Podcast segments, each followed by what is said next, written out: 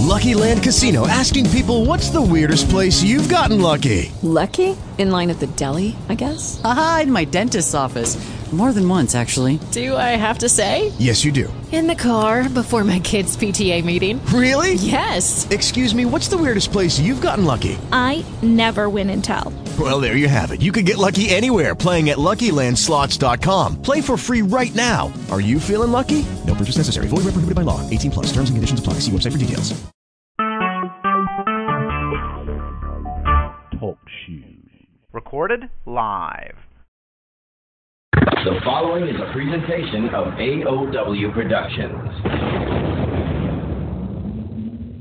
This program contains adult content. Listener discretion is advised.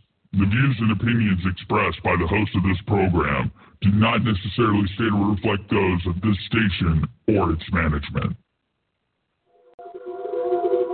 Introducing Chris Master, Mr. Freeze, and Bad Billy. Ladies and gentlemen, this is Outlaw Radio.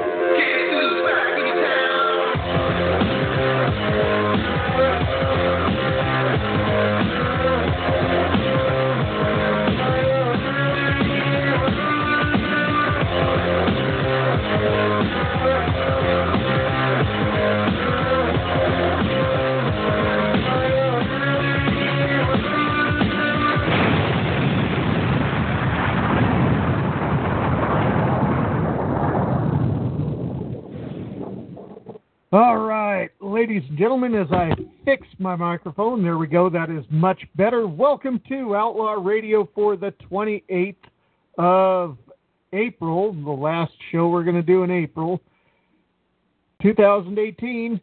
I'm your host, Bad Billy, and of course, I'm joined by an under, under the weather, but nonetheless, he is here, Mr. Freeze. What's going on, bud? What's going on, buddy? How are you? Uh, I'm, do, I'm doing Hello, all right. Good. Glad you're here. Hello, everybody else. Thank you, thank you. Yes, yes. What's wrong, man? Uh, brother, I'm uh, as you know, I've got a lot of physical injuries that I'm trying to play catch up in at 45, and I'm just in such such an amount of pain that it's literally making me throw up. It fucking hurts.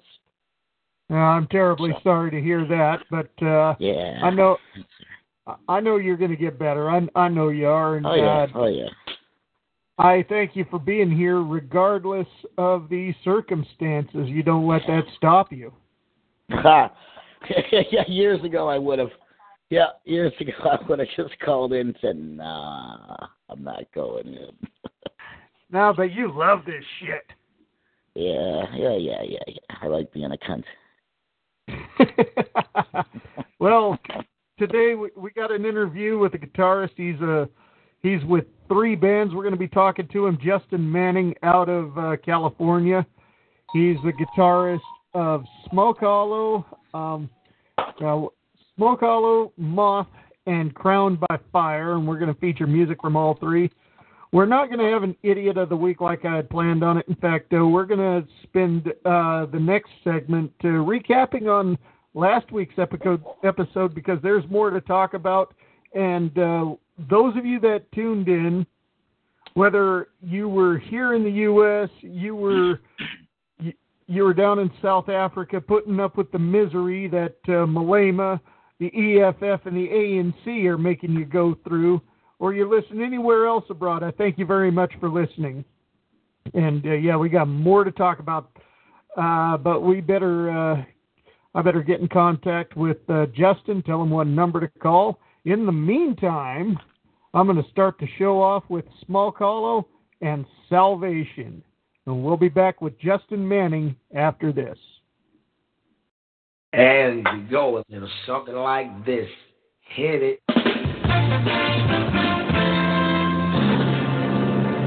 And now, from a rented basement, because Bad Billy's mom threw him out, it's Outlaw Radio.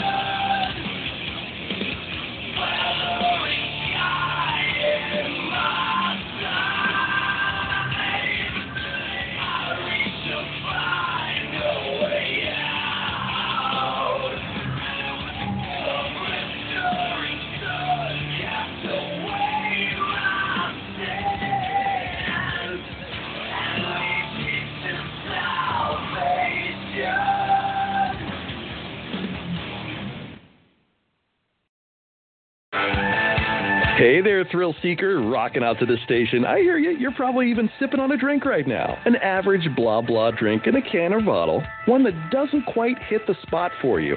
I'll bet you want something different, don't you? Something more. Take your shot with Cold Cock Whiskey. The best whiskey anywhere. Why? Because it's different from other liquors. Cold Cock Whiskey is herbal whiskey. 100% all natural herbs blended with aged American whiskey. No more morning after sugar hangovers from other liquors. With Cold Cock's blend of herbs, including green tea, hibiscus, ginger, eucalyptus, and more, you'll be in herbal heaven. Cold Cock Whiskey, available at spirit stores and distributors America wide. Find one near you at coldcockwhiskey.com. Follow Cold Cock Whiskey on Facebook, Twitter, and Instagram. Celebrate those special moments with friends. Raise your glass. Take your shot. You must be 21 or older to drink Cold Cock Whiskey. Please drink responsibly. Because there are some people out there who need practical advice.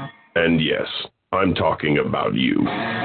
Wisdom beyond value from the desk of Mr. Holland. The easiest way to get out of jury duty is to begin every answer with, According to the prophecy. Ooh, is that Mr. Holland? Yes, ma'am, please don't touch.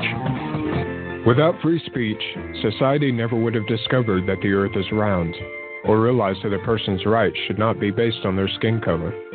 Figures like Galileo and Martin Luther King prove that free thinking alone is not enough. If you wish to change things, you have to speak out about what you believe. Exercise your right to free speech, for it is one of your greatest rights. This message is brought to you by the NAB Education Foundation and the Broadcast Education Association. If you love country music, play something country. Oh, there's lots of it and more on Cranked, Up, Country, with Curtis McKinney and Brad Hennington. You may remember them from Cranked Up Live. Cranked Up Country is three hours of the best country music on the planet, combined with real personalities and fun. Listen for the Cranked Up Country hit picks and artist picks. Call Brad and Curtis with your song requests. And hey, you may even expand your vocabulary. Airhead, bird brain, bonehead, chowderhead, clodhopper. Clodhopper. Seriously?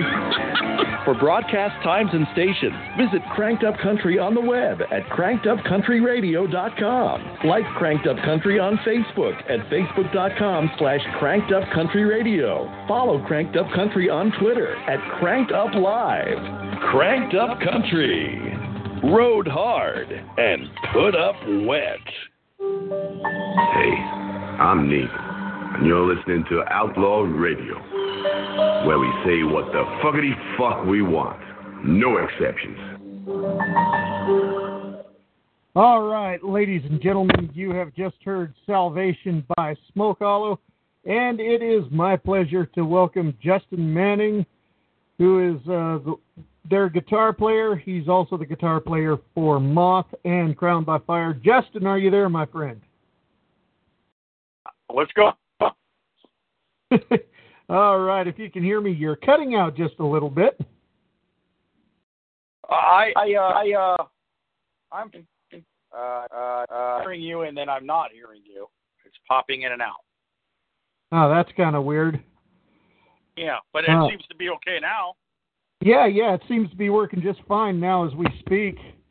Any, anyway, so Justin, for those who aren't familiar with you and, and the band you play, why don't you give a little bit of background about yourself? Oh well, uh, most would know me from the band uh, Crowned by Fire. Um, we've been doing that for 11 years now. Um, I also play in a band called Moth, um, and most recently uh, we started this project Smoke Hollow. Uh, that's what I'm doing right now, currently, um, and uh, uh, yeah, you know, previous to that, um, you know, uh, most people know me as the previous guitar tech for Zakk Wylde. And uh, George Lynch and Tommy Victor, and so I kind of took guitar teching thing a little bit different than most guys do. Uh, I wasn't there to uh, become a career tech. I was there to learn how to play guitar. And so that's how I did it. Hey, that's awesome. Yes, yes, that is awesome. That is awesome.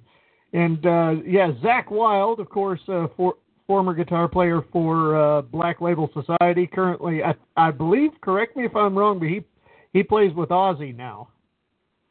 Well, he is Black Label Society, but uh, he does currently play with Ozzy. And and uh, how was it? Uh, how, how did it come to be that you uh, got to know him? Oh, a mutual friend. Uh, mutual friend hooked us up. Uh, he he happens to be my neighbor. Um, well, not not a close neighbor, a distant neighbor, about a mile away. And uh, somebody hooked us up, and uh, the rest is history. You know, now he's one of my best buddies. So that's um, uh, that's how it happened.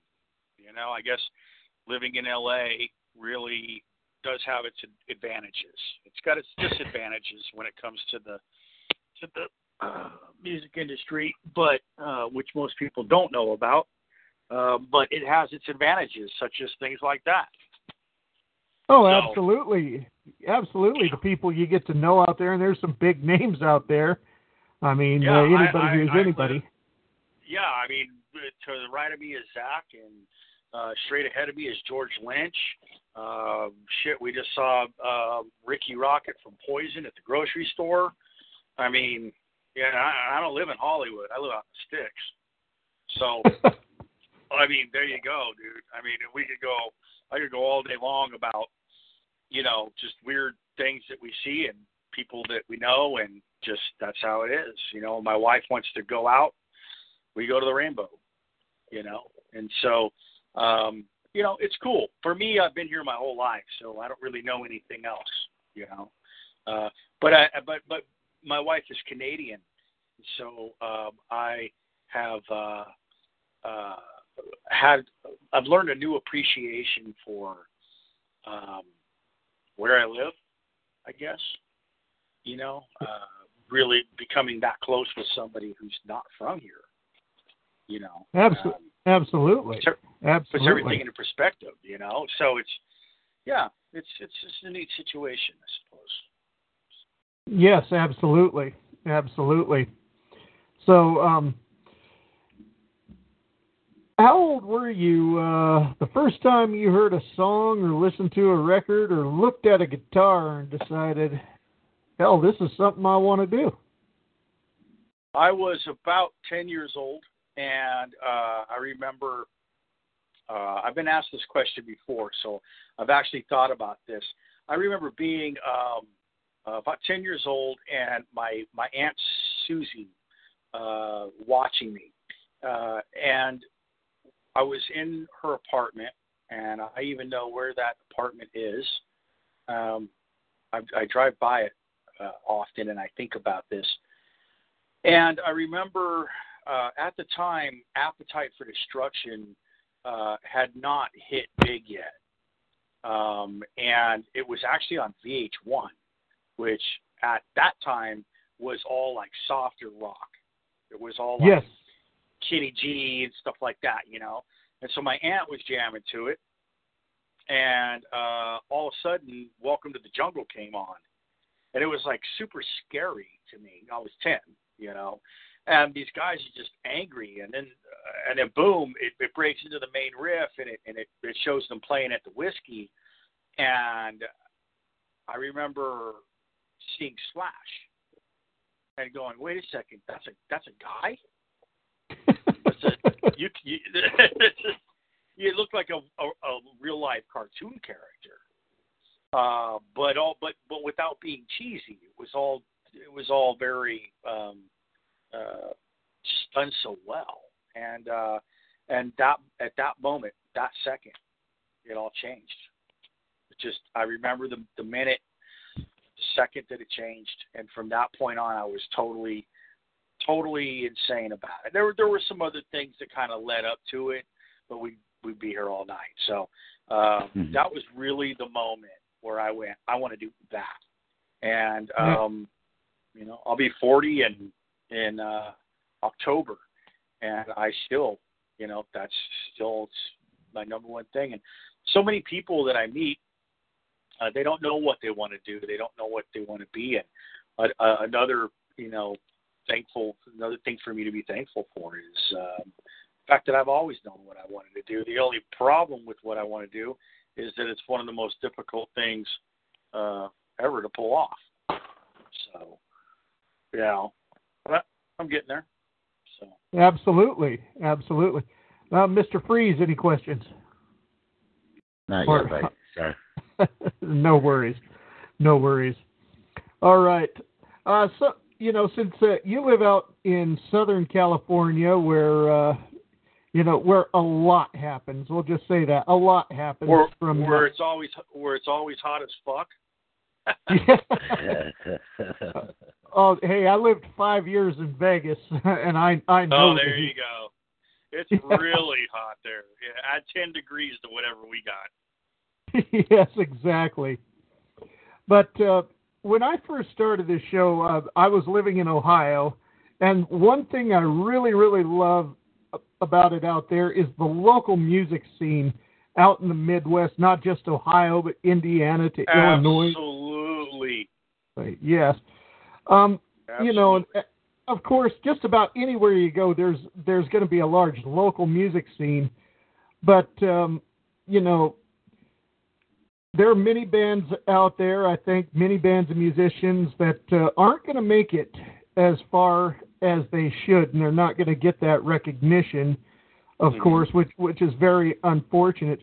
But uh, you know, comparing uh, the local music scene uh, out in the Midwest to where you are now, where a lot of people uh, long to be, or they you know they go there sometimes uh, to get a and they get their dream accomplished. Sometimes it gets Right. scattered.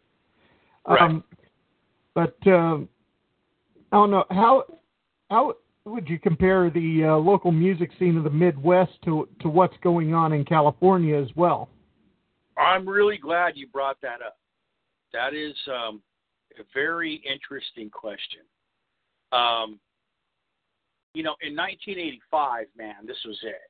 If you weren't in LA, you weren't. It would. You had no chance. Um, it was. It was.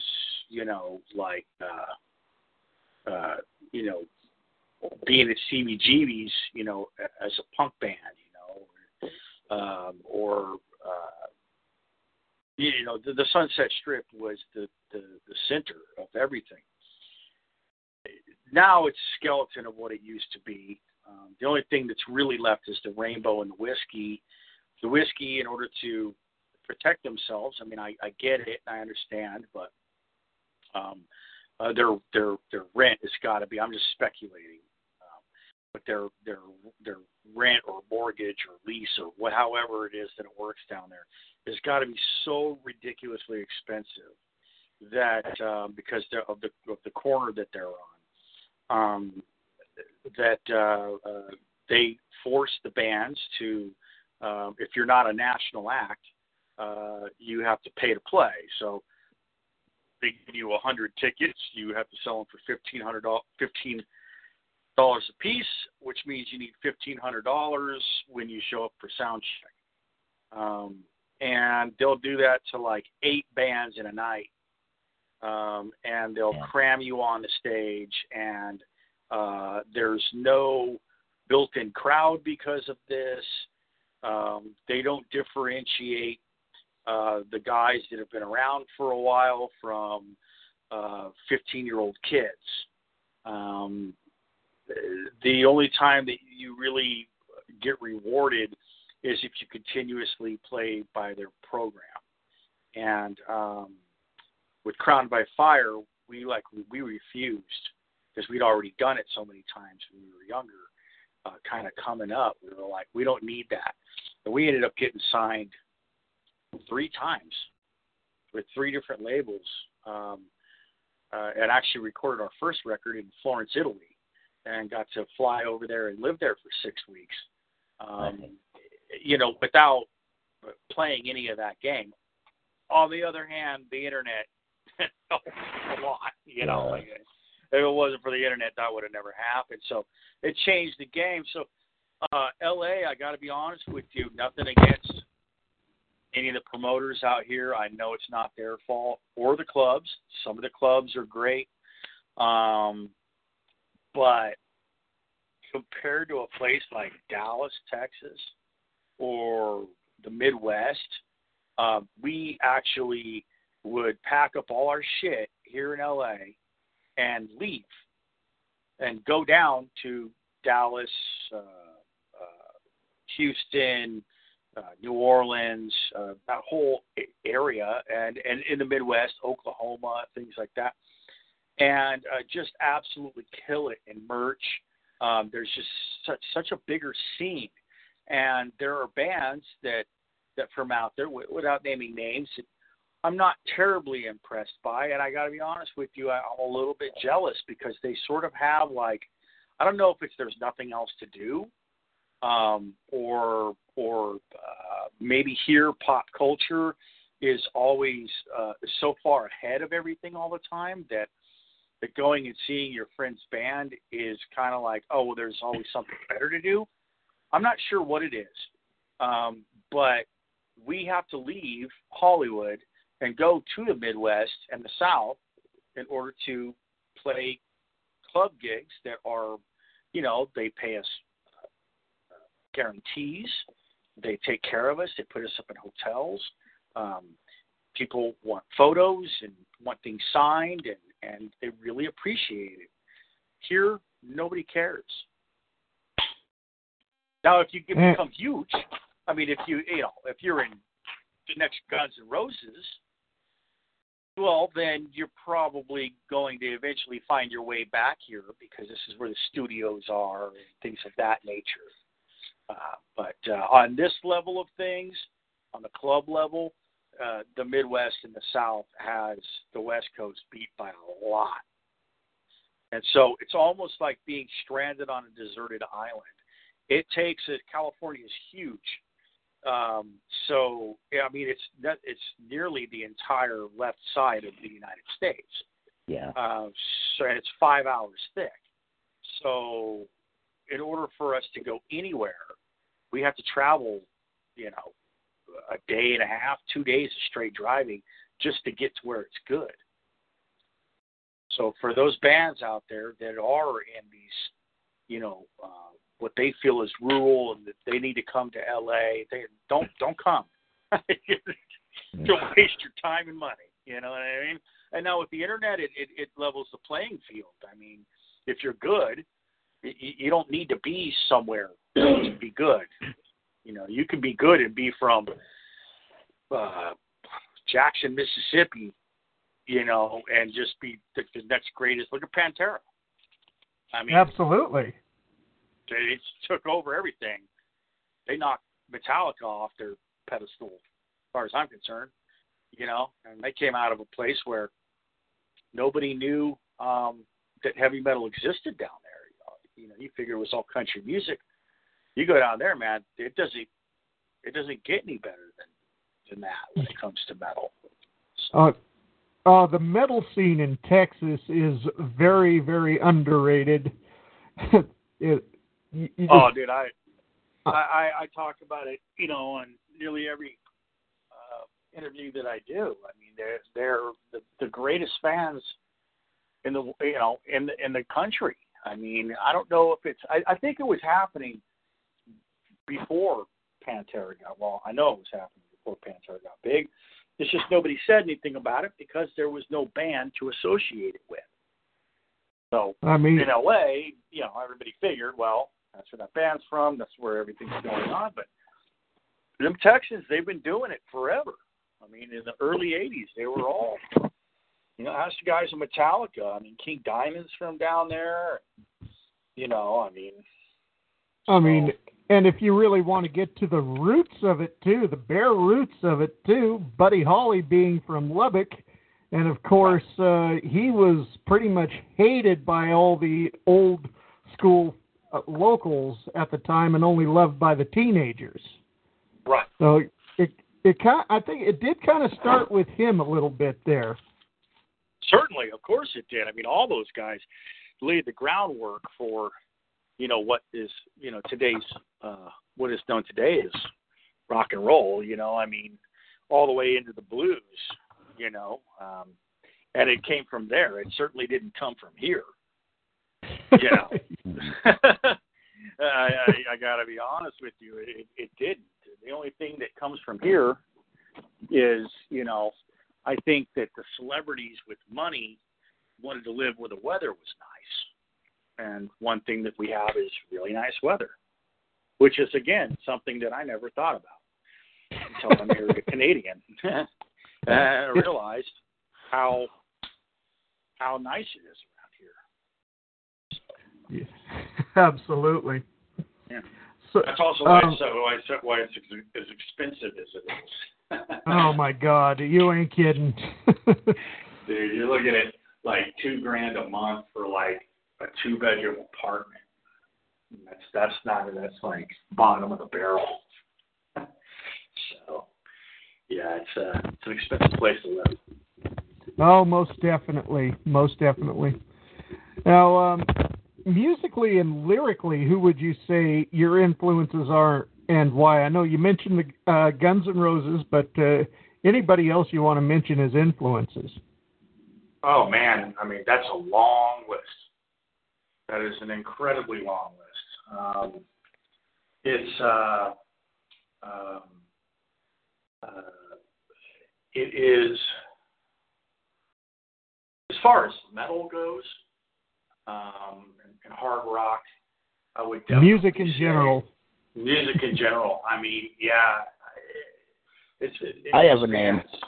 I'll give you a ahead. name that might be on your list. Uh, from where I'm from, how about Teddy Nugent? Absolutely. right. Absolutely. Absolutely, because you know. I Ted- figured most of us around the age that bracket that we're in would uh would know who Ted Nugent is. So uh, I figured Yeah, and I mean, the, yeah, and I mean, you know, the thing is, is like Ted. Ted created like, well, he he didn't single handedly create it, but he really did have a lot to do with like the over the top guitar hero thing. You know, like he laid the groundwork for that. You know, um, but yeah, I mean, you know, Uncle Ted and uh, you know, obviously, you know, Slash, Dimebag. Oh yeah, yeah, Um, yeah. you know James Hetfield I, I think is an amazing Yep. guitar player. Um you know, uh but I but I'm I'm also really into, you know, country music as well. So Very good, uh, very good. I'll sit around and you know today when I got home I was listening to Willie Nelson. Um, Good old and I, Willie. yeah. Yeah, And I- absolutely. you know, I- yeah, and I'm really I just like good good music, you know, Gotcha, quality. gotcha. Yeah. Um, you know, but I mean, as far as like guitar players go, you know, I really like you know all the chicken pickers, um, all that kind of uh, country and western sort of uh, playing, which I find to be a lot more challenging than than metal playing, um, than, than playing metal. Uh, and you know, I mean, it just I have a really wide uh, gaping net um, for what I'm into, and um, uh, you know, Billy Gibbons. I mean, can't say enough about him. But I, I would say that as far as like the newer stuff, I I kind of like to sort of be. Uh, my take on it is I'm kind of like an ostrich where I have my head in the sand. I don't really pay attention to what's going on with the trends with metal. You know, dude, have you heard this new band? I'm like, I don't really care. You know, and the cool thing about that is is that I end up just writing my own style of stuff based on the influences that uh, that that were with me as a child. Um, and I figured that if somebody is really that great, eventually they're going to end up on the table, you know, in front of me. And I think that the last band for that to happen with me was Gojira. Uh, the uh, the other guitar player in Smoke Hollow was like, dude, you you, you got to check this out. And uh, I checked it out, and I was like, wow, these guys are heavy as fuck and original, you know. Um, and they're from France, which is bizarre. So. And speaking of which, too, have you had the opportunity to go abroad and play? Have, have you had the I chance have. to leave the United States? Uh, Yeah, what have you done? Well, the first time I went was with Zakk, and I was his guitar tech at the time, and I, I would, uh, I actually went out and checked checked his guitar rig in front of like a hundred and eighty thousand people. I think there was at the, Vak- at the Wacken Festival, and the stage was like twenty feet in the air, and because he's in Black Label, he's in the center, and he was on the end of the ramp, um, and that's where his pedals were, and so I had to go out there and test the whole situation, and um, and uh, you walk out there with somebody like that's guitar and hit an E chord coming to the PA system, and you watch 180,000 people erupt. Uh, that'll Yeah. change your life, you know, Uh, it changed shit. mine. Um, and that was the first time that I went over there, and then uh, the second time I went over there, Crowned Crowned by Fire had gotten uh, a record contract uh, by with an Italian company. They were from Italy. They were based in London, but the guys were Italian. And they were like, "Would you guys like to come to Italy and record the record?" And we're like, "Yeah." you know, frog's asshole watertight. I mean, worst case scenario, we get to go to Italy. So we went to Florence, Italy, and lived in Tuscany on a, a, a winery on a farm. And- Oh, very nice. Oh, dude, it was like we hung out with like um uh you know the the farmer uh riding around on his tractor with them and I I like to cook, you know, so I explained this to him and I told him when you harvest the, the olives, you make olive oil.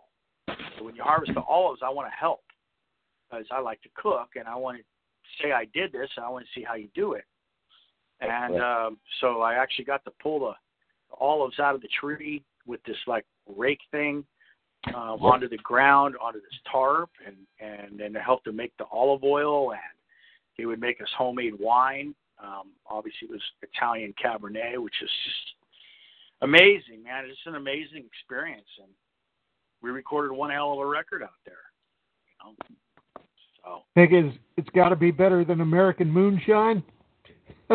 oh yeah american moonshine tastes like shit man it makes you blind if you're not careful But Yeah. hey, you just mix it up with a little bit of coke. That's okay. You'll be all right. oh, Mr. Freeze, any questions? No, no, no. We're you guys are doing fan fucking tastic. there we Right go. on. Right on. All so yeah, so so so now we got this new thing going on, you know, and uh uh it's something, you know, kind of a collection of of friends, you know. I've known Dewey for a while now and uh, uh we decided to put something together and um and I said, "Hey, I know a guy to record it." You know, and let's uh set up and write and record. And what you what you just heard is what we came up with. So uh, that's uh, so we're uh, we actually are rehearsing tomorrow, and um, just trying to get everything dialed in, man, and you know get ready to uh, uh, uh, start playing this summer. You know, get out there, and we'd really like to get out, you know, into the Midwest and down to the South, and you know where we're really we're we're known down there, you know, as individuals from different bands. So uh Yeah. kind of the idea was to sort of put together a super group. I mean that wasn't Yeah. really the idea. More the idea was let's start another band and let's get Dewey Bragg to sing. You know, so that's kind of how it started. Uh, and then it ended up kind of, uh, you know, me bringing in, you know, the best musicians I could get my hands on. So, um, and so that's that's what's going on, man. And uh, uh, it's it's it, it's going to be slamming, that's for sure. Oh man, that that's that sounds exciting. Hope hopefully Yeah. you guys are gonna ho- hopefully you guys are gonna make it up this way. Either you know you yeah, book the club. we we would absolutely love to. You know. yeah. It, it you know, it, I mean, it always boils down to finances. I mean, it's you know, it costs X Yeah. amount to get from Y to Z, and and so if uh, if the clubs are there and they're willing to to to house us, you know, bring us in and and give us what we need to get from point A to point B, then then by all means, um, we're willing to uh, uh, go and do it. Um, that's really what it boils down to. Um, if it were up to us, we would do it 365 days a year. You know, Damn, that's but that's that's something. That's something. yeah, but it's not. You know, that's not reality. So Yeah, yeah. reality, reality is, is you got to do a couple of rounds. You know, until you can get it to the point to where you know there's a profit margin. There's something. You know, everybody's got bills and kids and you know wives and this and that. And, you know, I mean, we're people too. You know, so um, you got to be able to cover all that stuff. You know? Oh yeah. It's it's all, all definitely being not gone. easy. yeah, no, it's not easy, man. If it was easy, everybody'd be doing it. You know. so Oh. so yeah, but but uh, but I think that the the talent, you know, the, the pool of talent in in the in the band is is such that it should actually make that not so hard. You know. Plus, we've all kind of been through it. We all kind of know what's going on. You know. We're, we're definitely not new to the situation, you know. So it's kind of um, uh, makes things a little easier. Absolutely. Uh, one of my favorite questions here because I always I always get a different answer every time, and it's always something good too.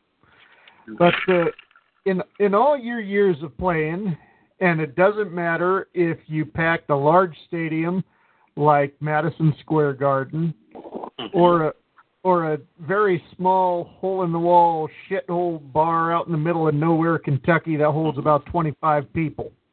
Mm-hmm. What what is the craziest thing you have witnessed while performing on stage? Oh wow. Well, I almost uh let me think. Um fuck. Um I have been sacked from behind uh Ooh. by by a drunk guy that that uh uh was not looking where he was going and thought he was going to dive off the stage. Um I have uh I once witnessed a kid get slammed so hard he had bought some CDs. I don't know if they were ours. It was when we still had CDs. I don't know if they were ours or or another band's, but he had had some CDs in his hand. He had to be maybe 16 or 17 years old, and there were some big guys there in the pit. And I, the kid, I could tell he wanted to get in, uh, and he was trying to find a way to get in, but he was a little shy.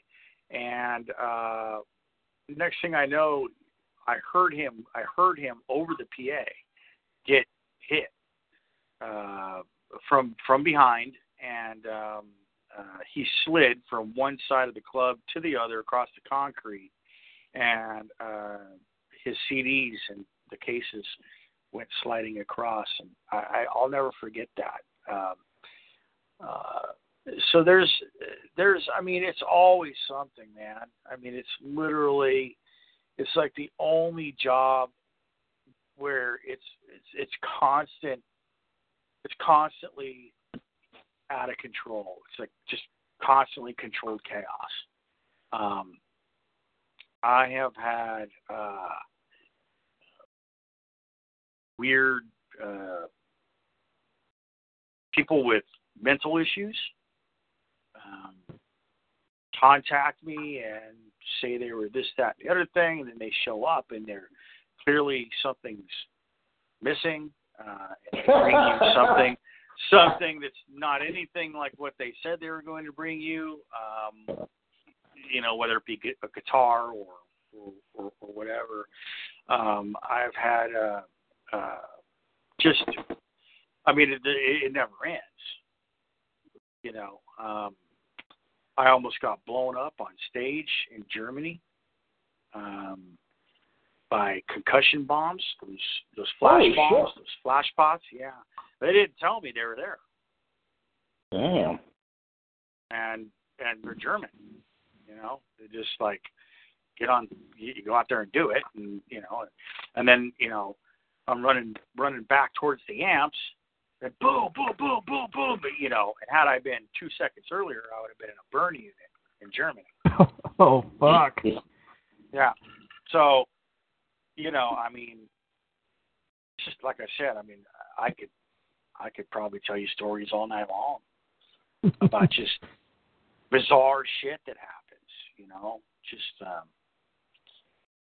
um, uh, I remember getting followed out of Oklahoma by about 15 troopers. They saw us in a in a restaurant eating breakfast, and um, uh, when we left, they got on the freeway behind us and followed us till we were out of the state. So, you know, just I mean, again, I could just go on and on and on, and that's besides our own maniacal bullshit. You know, that just goes on when you take five talented individuals that, if it wasn't for music, probably wouldn't really hang out with each other. You know, I mean, maybe they would because I mean, obviously, the style of music that you like tends to sort of, uh, you know, create kind of the same likeness of people, but nonetheless, I mean, you take five guys from five different backgrounds and five different situations, and you stick them all in a van and send them off across the country to all these places they've never been.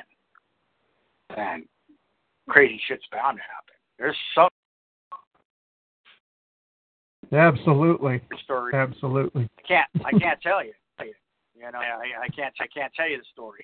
get my get my friend in trouble. Yeah, yeah, I hear you. Just, just, uh, can you hear me? Can you hear me? Yeah. Yeah, I can hear you. Yeah, you hear me now? Yep. So so yeah, you know, um the road's a weird place, man. And uh Mhm. as I get as I get older, I learned that um the main thing, you know, about it is to stay healthy and sleep as much as you can. Absolutely. I got I got one more question uh, before uh, before I get to it. Uh, Mr. Freeze, any questions? Oh no, bud. You guys, uh, All right. you guys are great. You guys are doing just, just. All right. All right. So my final question: um, Say a group of kids, ages 15 to early 20s, they're telling you they're about to start a band. What advice you think you could give them? Hmm. Uh, my advice that I would give child. Well, I would say find something else, but Yeah. then, then then all the great things that have happened in my life wouldn't have happened. So I, how could I possibly say that? I would I would say you know without sounding like an asshole, without trying to sound like an asshole, I would I would say, you know, I hope you got thick skin because it's it's a rough ride, man. Um, it is a rough ride, and you know, they could say, you know, it's all about who you know, and you know, it's not really. You know, um, that doesn't really. I mean, you know, unless your dad's like, you know, some famous producer, you know, and he's got every connection in the world, that helps, you know. Um, uh, but, but you know, people that are in this industry, they're in it to make themselves money and to feed their family, and they're not in it to help other people. So unless you can prove that you're a commodity, um, it's really hard to break in uh, naturally.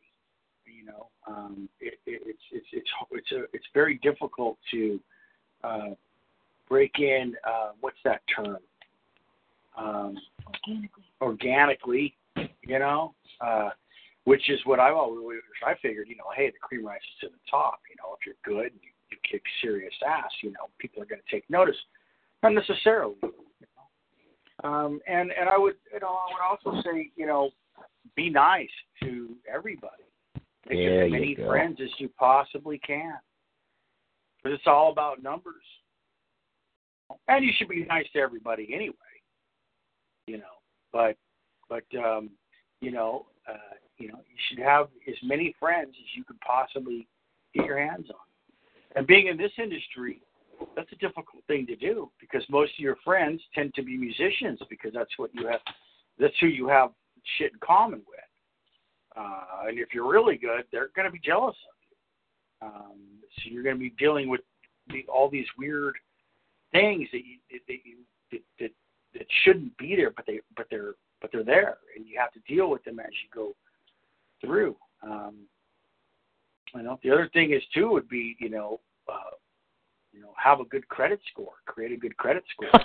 uh, that way you can take out a loan because Yeah. in order to in order to do a band properly for real, um, you would need to uh, you're you're essentially you're starting a business, and um, all a record deal is is a loan, a financial loan, and um, with a really really bad APR of like 50 percent, five zero, not one five, five zero, and that's that's that's you know. So why do that when you can just do it yourself? you know, Yeah. and, and, and then reap all the all the profit. I mean, if you're really that good, and you know, nobody's going to invest on anybody who's not willing to invest in themselves. So, if I could do it over again, um, you know, those are some of the things that that I would have paid attention to. Um, you know, like I would have paid paid more, tried to pay more attention to uh, things of that nature. Um, which at the time, you know, when I was younger, I, I, I had zero idea about. Nobody there was nobody to tell me. And if I if my son wanted to do follow my footsteps and I told him this, he probably wouldn't listen to me either. Could you really blame him? You know. But but the kid should though. You know what I mean? Because uh, you know, my son I actually named him Marshall. Um and uh after the amps. And um uh you know, if he if he want I mean he's he's he's got everything at his fingertips. You know. Um he would have it a lot easier than I did. That's probably he probably he right now he could care less. He's eleven. You know, he likes you know. He, I showed him power chords and stuff like that, but it's not. It hasn't bitten him like it bit me. So, you know, I certainly wouldn't force it on him. But if he did decide that he wanted to do it, um, I would sh- sure hope that he would follow my my advice. you know. So treat it like a business. You know, take take business management classes. Uh, go to school to learn how to run a business, how to count. You know, because that's what you're Yeah. going to be doing, unless you want to get ripped off. Good ass advice, actually. That's some of the best Yeah, that's- advice I've heard. Very good. real. Very good indeed. That's that's really the, the it's the nuts and bolts of it. I mean, you know, I wish I could say, you know, something more fun. You know, um, but you know, Pantera got where Pantera got because of Vinnie Paul. You know, because he knew about that shit and he paid attention to Absolutely. that shit. And and so when it comes to a record contract, um, if you know you're lucky enough to be offered one, you know what you're signing. So what's worse than becoming the next biggest band in the world and you're super famous and you're touring all over the world and you're broke? Look at his Yeah. fame without fortune. I mean, that's not. I'd rather have the fortune than the Yeah. fucking fame. You know what I mean? Yeah. Give me the money. You know. So I mean, I mean, you can be a somebody all you want, uh, but uh, in in reality, if you don't have money, you're a you can You're be that shit. somebody, but you're still a nobody. You You're know, a nobody, If- dude. Yeah. If you're an if you're a nobody with money, you're you're a nobody that counts. right. And that is one thing that, you know, I mean, people say that, you know, money uh, can't buy you happiness, and there is certainly um, some truth to that. But it's not black and white. There's a lot of gray. And um, there's a lot of middle ground, and, and there's a lot of uh, variables. Um, you know, you could you could uh, have the most beautiful girlfriend in the world, but if you ain't got cake to take her somewhere, she ain't gonna be around for long, son. nope. Uh, and, Ain't that and the so, right. So, and, and that doesn't mean you know that all women are are are in it for money, but I mean, you know, they want to go out and have they want to have a good time. I mean, you know, so so you know, I mean, in the end of the day, really, you know, pay attention to financing, pay attention to to the numbers, and you know, learn how to run a business and um, learn how to communicate, uh, because essentially. Um, if you're doing what you're supposed to, you're going to be a an entrepreneur, a therapist, a friend, um, a ventriloquist all at the same time. And there's a lot more other shit that's added to that list that it takes to become a successful musician in today's uh, market. Um, I would also uh, say, you know, obvious, obviously computer skills. You know, I'm a, I'm I'm pretty behind in that. You know, um, I think I only just down, I only just got iTunes like maybe three months ago. I didn't really understand what it did. I What do I don't need that shit for? Yet. uh, uh, uh, well, it's cool because you can just type in any record you ever liked on your phone on the fly and it just plays. And if you really love it that much, you just keep it in your phone. You know, I remember carrying around um, those zip up cases full of CDs. You know, it was like we had album collections. You know, Oh, yeah. and now it's All just right. all on my phone. And I just barely figured this out a couple of months ago. You know, Oh, God, so I use- and I and, and I'm on there multiple times, and I didn't even know what the fuck it was. Well, as for me, I've I used to carry around a small case full of cassette tapes back in the day. So Yeah, totally. Which now are making a comeback. My father Yeah. has. My father has. uh My dad kind of was the first one that really turned me on to like rock and roll. You know, he's a big music fan, and and uh he's got, dude, his record collection would blow your mind. I mean, it's like it's all the good shit, and it's all the original pressings, all the Zeppelin, all the oh, Beatles, all the Journey, all the Boston, all the Fleetwood Mac, Allman Brothers, and it's they're the original records.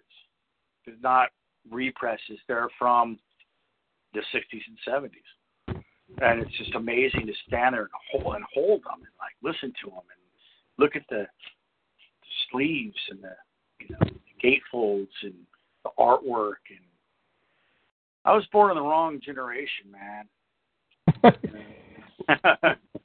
well, you're when you hold one of those, you're holding a piece of history. Yeah, and, and that goes back to the business. You know, um, you're holding something physical. You can't download that. You have to buy it. Um, that's Yeah. why those guys are so wealthy. You know, I nowadays, forty fives. oh, that's killer, man. Nowadays, you know, uh, your artwork is air. It's nothing. Yes. It can be shared from one person to the next, to the next, to the next, and there's no way for it to come to you, and there's no laws. Um, Lars Ulrich was right, you know, and I thought he was right the whole time. I just didn't want to say anything because then everybody would have hate, hated me too. He was right. Napster was fucking everybody, you know. And it's easy to say, oh well, that's you know, uh, you're you're you're this millionaire rock star. Well, rightfully so. You know, if somebody you know, so the guy that invented the yo-yo, uh, was he not allowed to be wealthy because of, you know, something that he created? You know, or the guy that created the car, or, or, um, or anything. You know, that's that's free enterprise. So uh, you take this one, you know, you can't. You have patents, and you're not allowed to infringe on patents, except for music. The one thing that I do, no, that's okay. You could take that person's product and pass it around like, you know, like it's fucking gonorrhea. You know, and we're just supposed to, and we're supposed to be okay with that. You know, it's like, uh, do you know how much it cost me to make that product? You know, or what I, what kind of hoops I had to jump through? You know, it takes, you know, upwards of five years to record a record if you don't have the proper financing behind it. You know, so, um, uh, and where does that financing come from?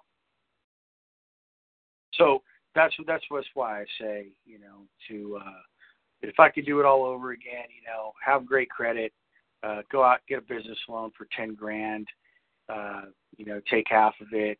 Well, it's not even enough anymore. Twenty grand, you know, record a record for five grand, which you can do nowadays, um, and uh, uh, go out and hit the road.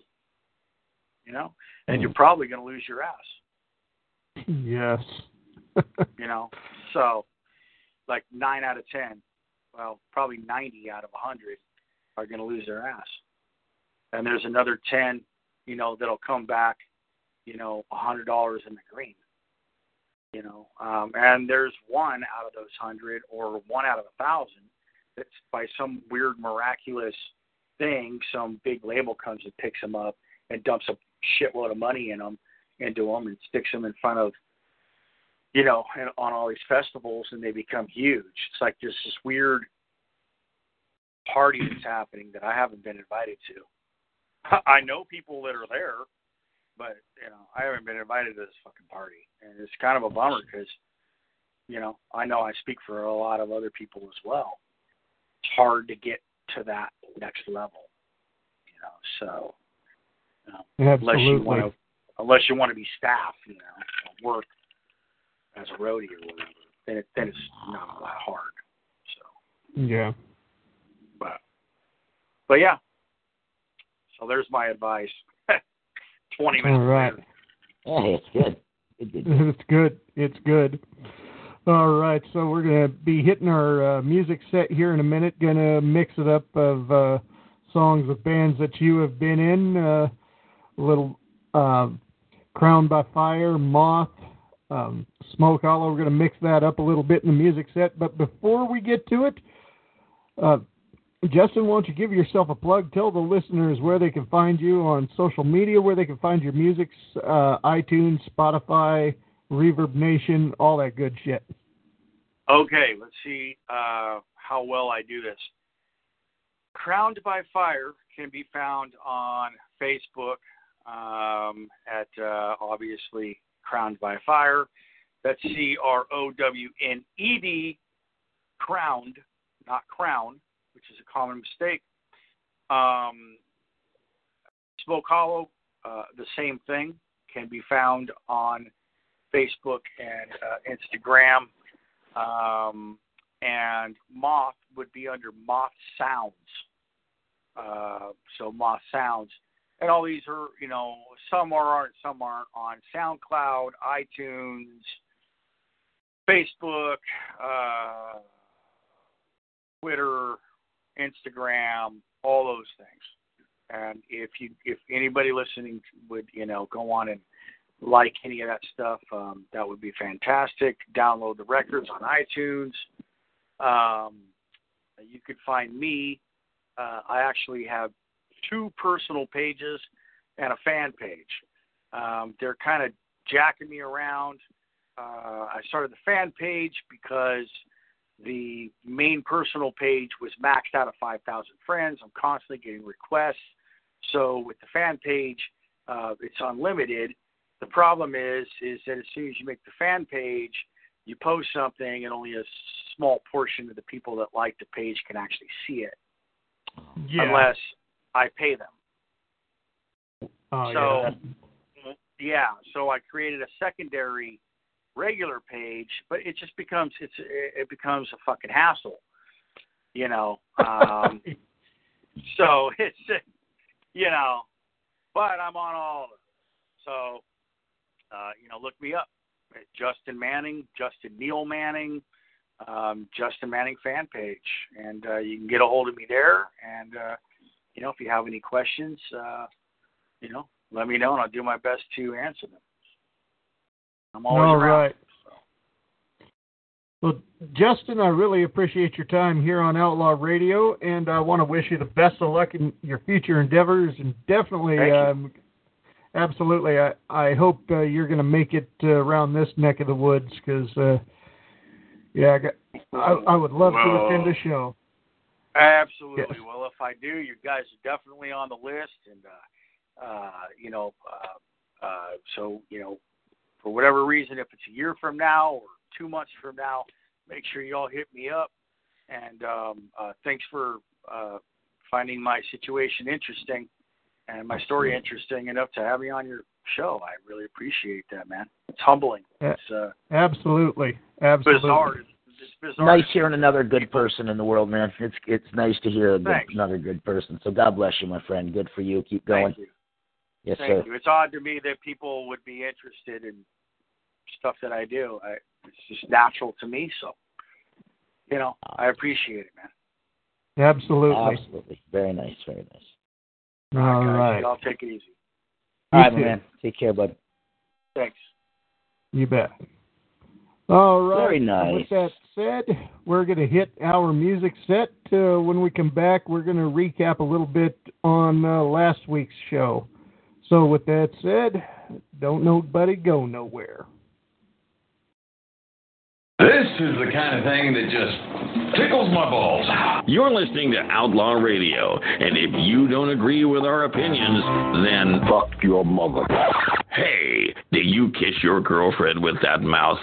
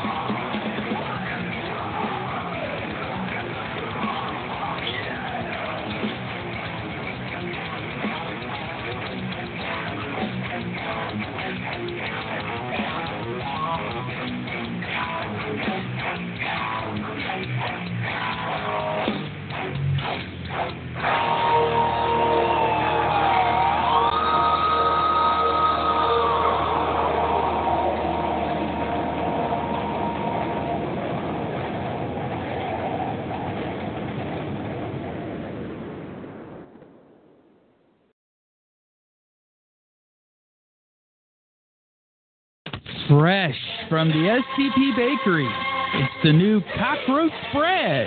Have you ever seen a cockroach crawling around your floor and after squishing it wondering, can it be used for something useful rather than just going to waste? Well, now there is a way. New at Stereo Dust Particles, you just bring in your cockroaches and we bake them into a lovely loaf of freshly baked bread. And now you can get rid of the roach problem as well as get rid of your hunger pains. It's killing two roaches with one paper towel. It's cockroach bread. Now available from the STP Bakery for only $19.99 a loaf. And available at all STP bakeries nationwide.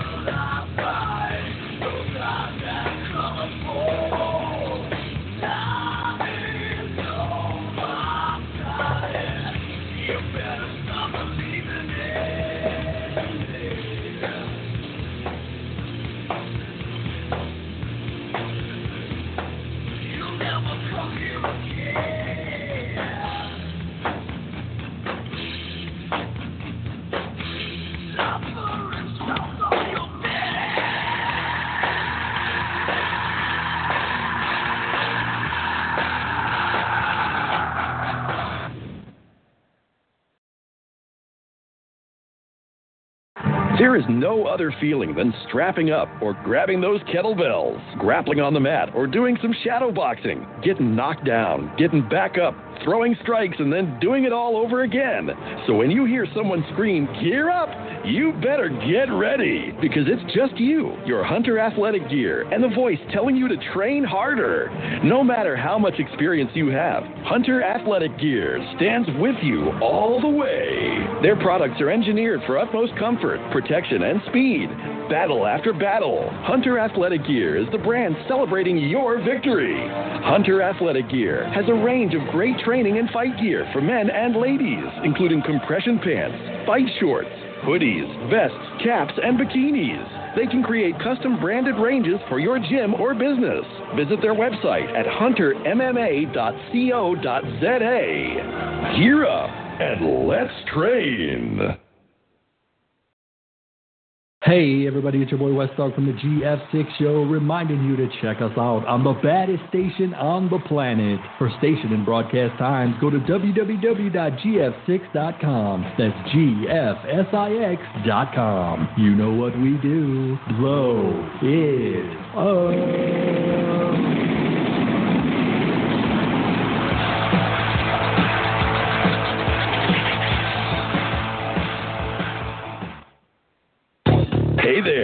If you love your rock and talk, raw, uncut, unfiltered, uncensored, and unpussified, check out The Jay and Brody Show with hosts Jay and Brody Z via podcast worldwide at jbrodyshow.podbean.com.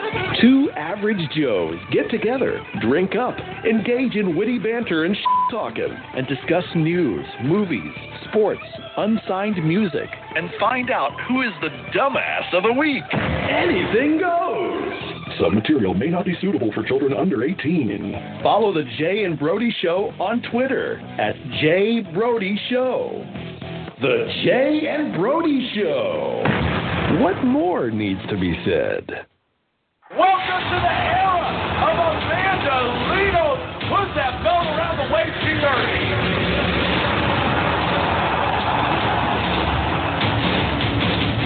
Amanda Lino is our first ever women's champion. She is an absolute phenom. Rislin, the lioness of the Atlas. Zoa is an entire weight division of Amanda Lino called her out. And Amanda said, you know what? Let's do this. On Saturday, 26 May, South Africa's Mad Dog meets the Lioness from Morocco for the Women's Bantamweight Championship of the World. EFC 70, Sabaya, Durban. Tickets and broadcast information at EFCWorldwide.com. Yo, baby, you have your asshole licked by a fat man in an overcoat? Fuck the shit. Fuck the fucking shit. Fuck shit. You're listening to Outlaw Radio. Now buy a sewing machine, take it home, and cram it up your ass.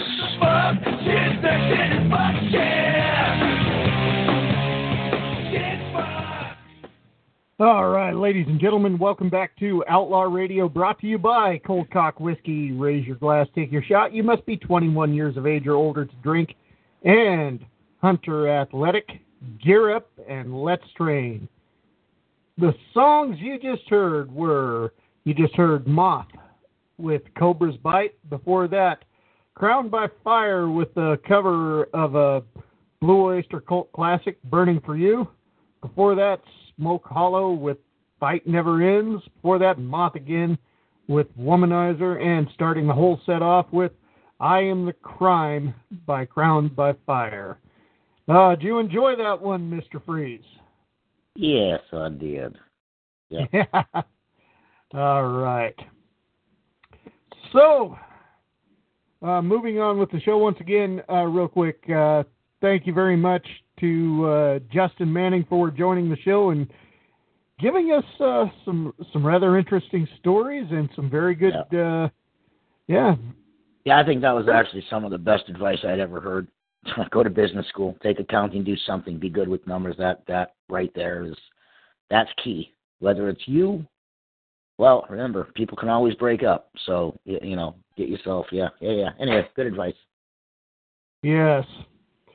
So we got some feedback uh, from our. We don't get this very often, but uh, our feedback on the Fillmore voicemail. Uh, you know, after last week's show and what we did, you know, it sure raised a lot of appreciation uh, from the people of South Africa. Also got us some hate, some idiots calling us racist, whatever, because oh. we we oppose the delirious Malema.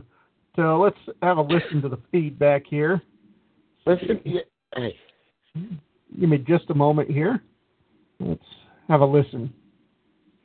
Well, Todd here, and I enjoyed Outlaw Radio. We need to pray that the Christians that are in South Africa, and I don't know how many there are, but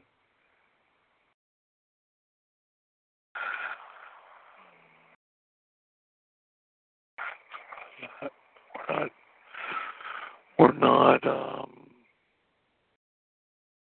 really exposed to uh, what happens in South Africa. I mean, I hope the Christians that are there stand up and wake up and I'd like to see people become part of the solution instead of part of the problem.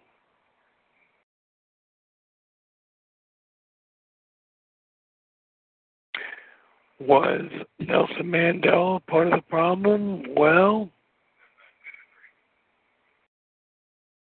it could have it could have been. You don't know, and I don't know. But I want to tell you, we have countries that are violent, like South Africa, and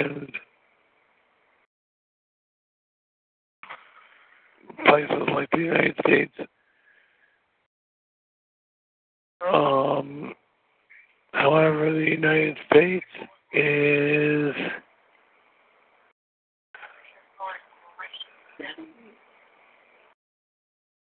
the United States is uh, in bad shape too with drugs, with its crime. Uh, clap and uh, raise my hands. That was uh, pretty good. So, oh, on seven seven two five, and that's where you can find me most of the time.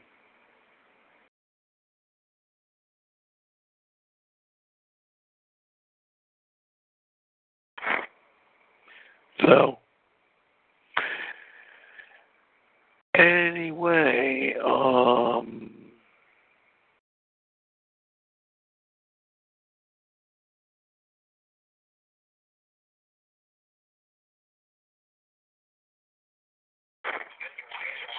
so,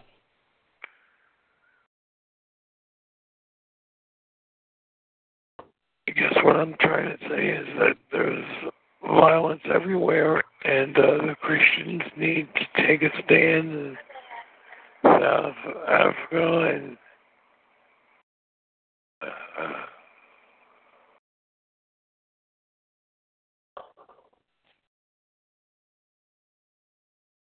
yeah, that's true.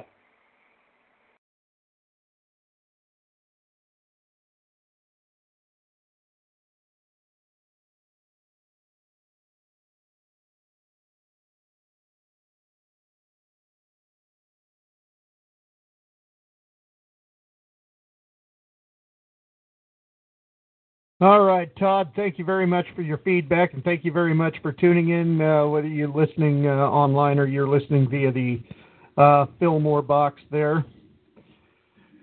But, uh, you know, what, that, that's an interesting question he asked uh, there, Mr. Freeze. Um, was Nelson Mandela a part of the problem? As much as I do respect Nelson Mandela for uh, the way he came out of prison and wanted to unite South Africa to make, to make it where uh, black people and white people can live together and work together, uh, yes, he was. Unfortunately, he was. Uh, for one, the uh, African National Congress, the ANC, they're more of a uh, communist organization. They believe in more of the socialist ways. But while I don't agree with apartheid, there should there shouldn't have been segregation. They could have done this without segregation. Mm-hmm. Um, South Africa was a first world country like the United States. Where well, we're probably second, heading toward third world if we, you know, don't get uh, some some shit cleared on our soil. But South Africa had a thriving economy during the apartheid era, and uh, jobs were plentiful for both black and white people. It's just that uh, you know, just like the segregation uh, here in the United States, where blacks had to sit in the back of the bus or use a different restroom or use a different drinking fountain and all that stupid bullshit. There was there was a lot of that going on, and uh, maybe you know if there if they they could have done this without the rules of apartheid. Now I understand that uh, Brindy told us, uh, you know, that uh, part of apartheid was because there was so much black and black crime that the Zulus hated the Xhosa and they or whatnot. One group would hate the other and they'd fight all the fucking time, and so that was part of what brought it on. But there didn't, yeah, there didn't need to be like a whites only beach or any bullshit like that. And they, you can't tell me that that didn't happen because there I mean, I'm sorry, the photography that I see back from apartheid didn't lie. It it was there. And there there was a lot of crime. There was a lot of corruption, not as much as there is now though. So it's the the, the way they've got this set up. Now and then uh, it's been proven that Julius Malema's forefathers did not own the land before uh, the, the white settlers came in. That's a bunch of bullshit. Here, Mr. Freeze, here's the deal. To start off a communist nation, you take out two specific groups those that are faithful to the old regime and the, and the farmers because the farmers are self-sufficient. You take you take away the farms, you control the food. Make sense? Of course, of course. But uh, I think uh, had pointed out when she was up on here. Um, had said that um, a lot of the people that are uh, siding with uh, Melanie Malama, Mama, Mama, Marmaluke, whatever. Um, Delirious uh, Malema. There you go. Snatch face, turd squeeze, and shit throwing my you goofball fucking turd squeezer. Oh, anyway, um, like they're, they're a lot of them don't know how to farm. So, what do you think is going to happen? There's going to be food shortages. Everybody's going to start turning on everybody else.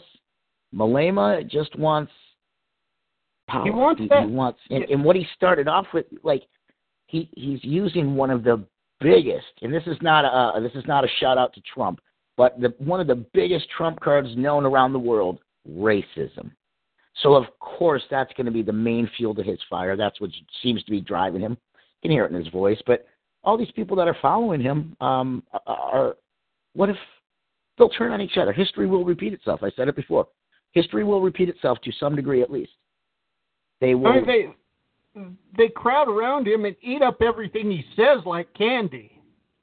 Oh yeah. And then the fact I'm I'm not calling for the genocide of white people yet. Yes. Okay. Yeah. It depends on what clip you want to hear or watch or see of him. You know what he's saying. Um. No, I think this is uh, this is uh, this is a today's age Hitler in a sense. It, it most definitely is. Uh, unacceptable. I mean, to play the race card nowadays, I mean, anybody could be racist to some degree, some point. But there's such this this fucking stigma surrounding, you know, whether you can say this or whether you can say that, whether you can say this. Like I just was, I just slowed down on what I was going to say a few moments ago. I caught myself because I didn't want people saying, "Oh, you said that, you're racist." The fuck I am. If I want to be racist, I'll be racist, which is not my everyday thing. But it's Melanie Delirious made it. Uh, anyway, go ahead. Sorry. Yeah, a lot of race. I'm. I'm So they- he's, he's they want- bullshit. I think they they want us to be racist. They Well- they they want that. Yes, yes, I, I agree because that way, there you go. There's the other side. You know what I mean? There's we're all for our people, and oh well, they're saying something. So yeah, yeah, they are racist. Let's fight them. Let's let's argue with them. Let's fuel this fire. Let's keep this hate burning. And, and I I believe that as well. They, anything we say, anything can be perceived as is anyway unacceptable. Unacceptable. You know, and um, another thing too is, you know, those, those white landowners, the majority of them, they're not going to take this lying down. Some of them are saying, "To hell with this! I'm going to Australia," which you you can't blame them for that. Um, but uh, some of them are like, "I was born here. This is my home," and and it is.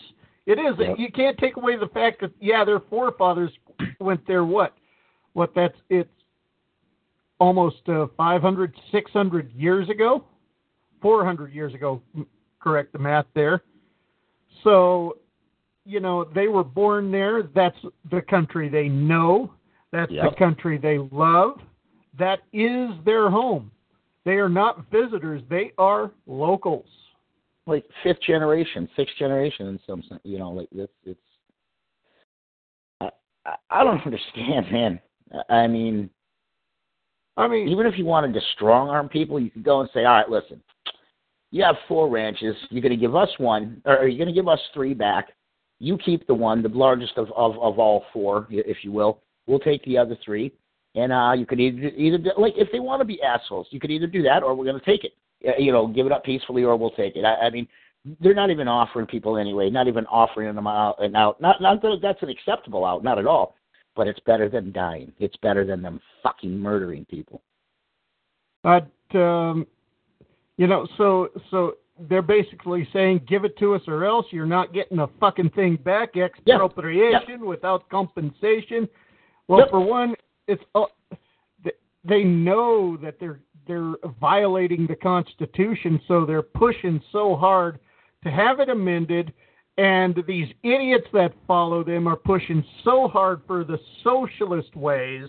and they're blinded. They're blinded. They're I'm sorry. brainwashed. You know what?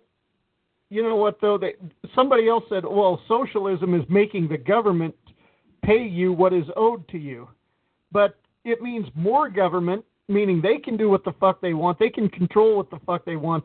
The way our Constitution was written was uh, partially mo- modeled after uh, how uh, or South Africa wanted to kind of model our Constitution to where the people control the government and the, the government doesn't control the people. So Yeah. you know that's that's what communism is right there. I want to I want to to live the way I want to, and they can say, well, take away freedom of speech or whatever, and then it was Thomas Jefferson who said, for for those who wish to give up uh, liberty for security will have neither. Um, so you know, okay. So what what do you want? What especially let's here in the United States, what do you want? So you want a bunch of security because somebody's pulling the race card and starting a riot. So you want martial law and let and let the military take completely over and and then the, our constitution is completely obsolete? I don't know about you, but that is not at all what I want. Absolutely not. No. Absolutely not. And another thing too is the liberal media is see when when the when the white farmers are not going to give up, and they're at least they're not going to give up without a fight. The liberal media, CNN, and all of them are going to are going to make it look like they're the ones that started it. They're not going to they're not going to show the bullshit that Malema did to bring this on.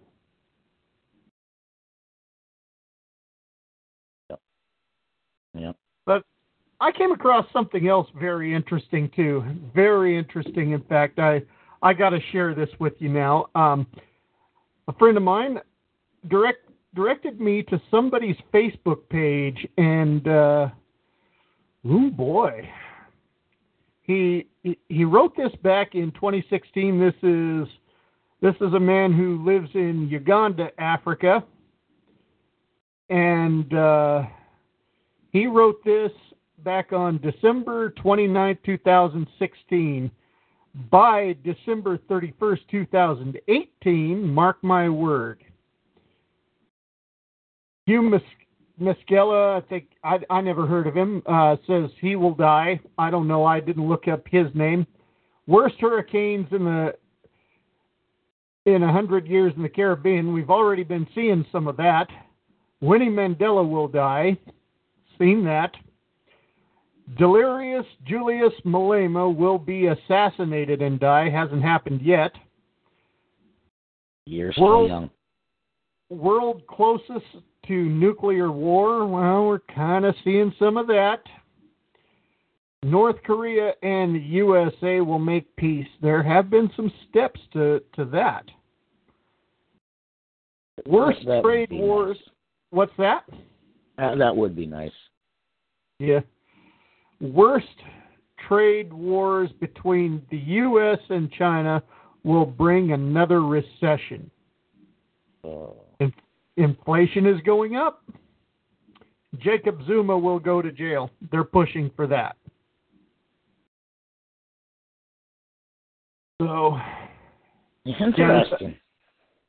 yeah, uh, Mark Abobly or Imbably Arnold. I think his uh, middle name is spelled M B A B A L I, and uh, he he wrote this, and uh, you know, kind of like a Nostradamus here, which I I really you know there there but there's no one but but one prophet, and that, that's that's my Lord and Savior Himself. Amen. You know, uh, they.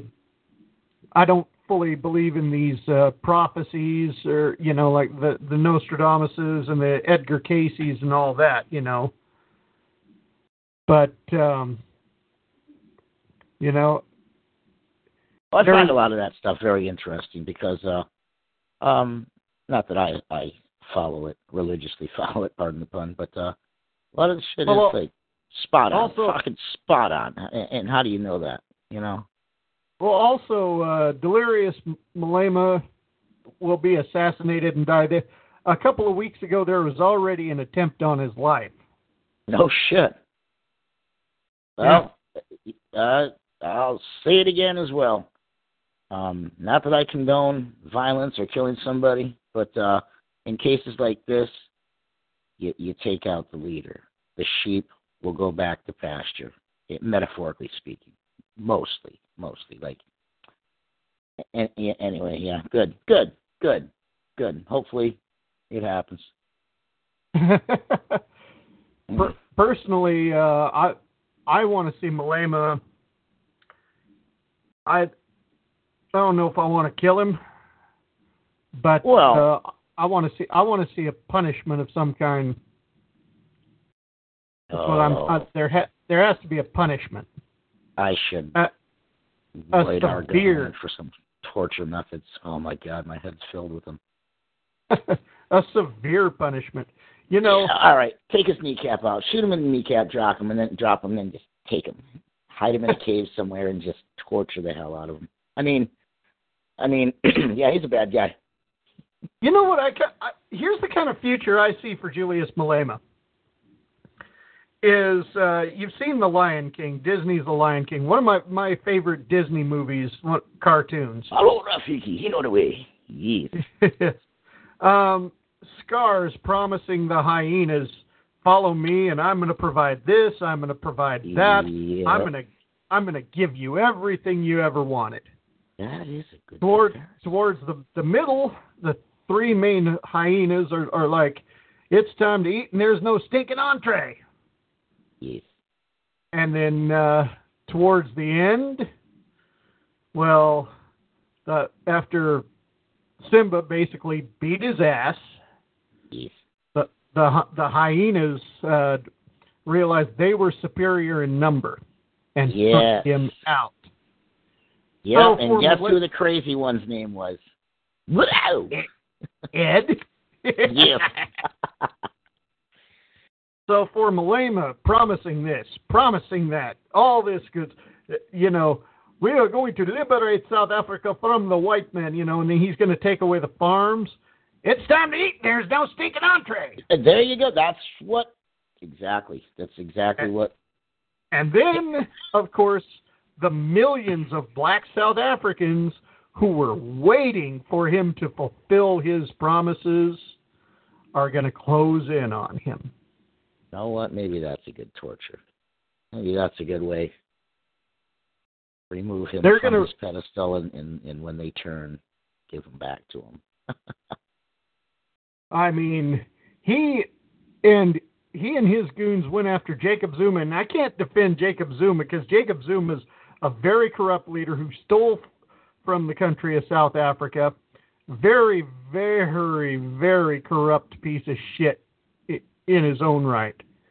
But uh, you, you know, um, I'm sorry. I just kind of see it as uh, I'm looking at Jacob Zuma, somebody behind the keyboard pushed the upgrade button, and I'm, now I'm looking at Delirious Malema.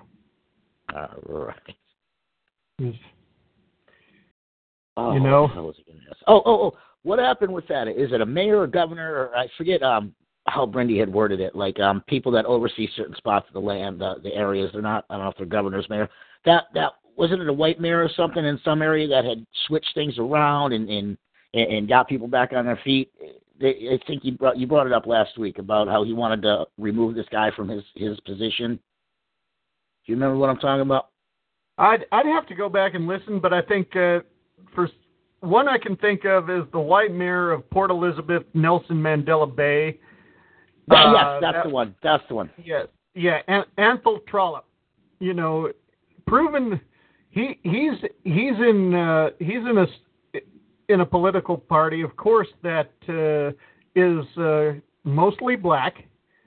But Athol Trollip want, wants to work for the people.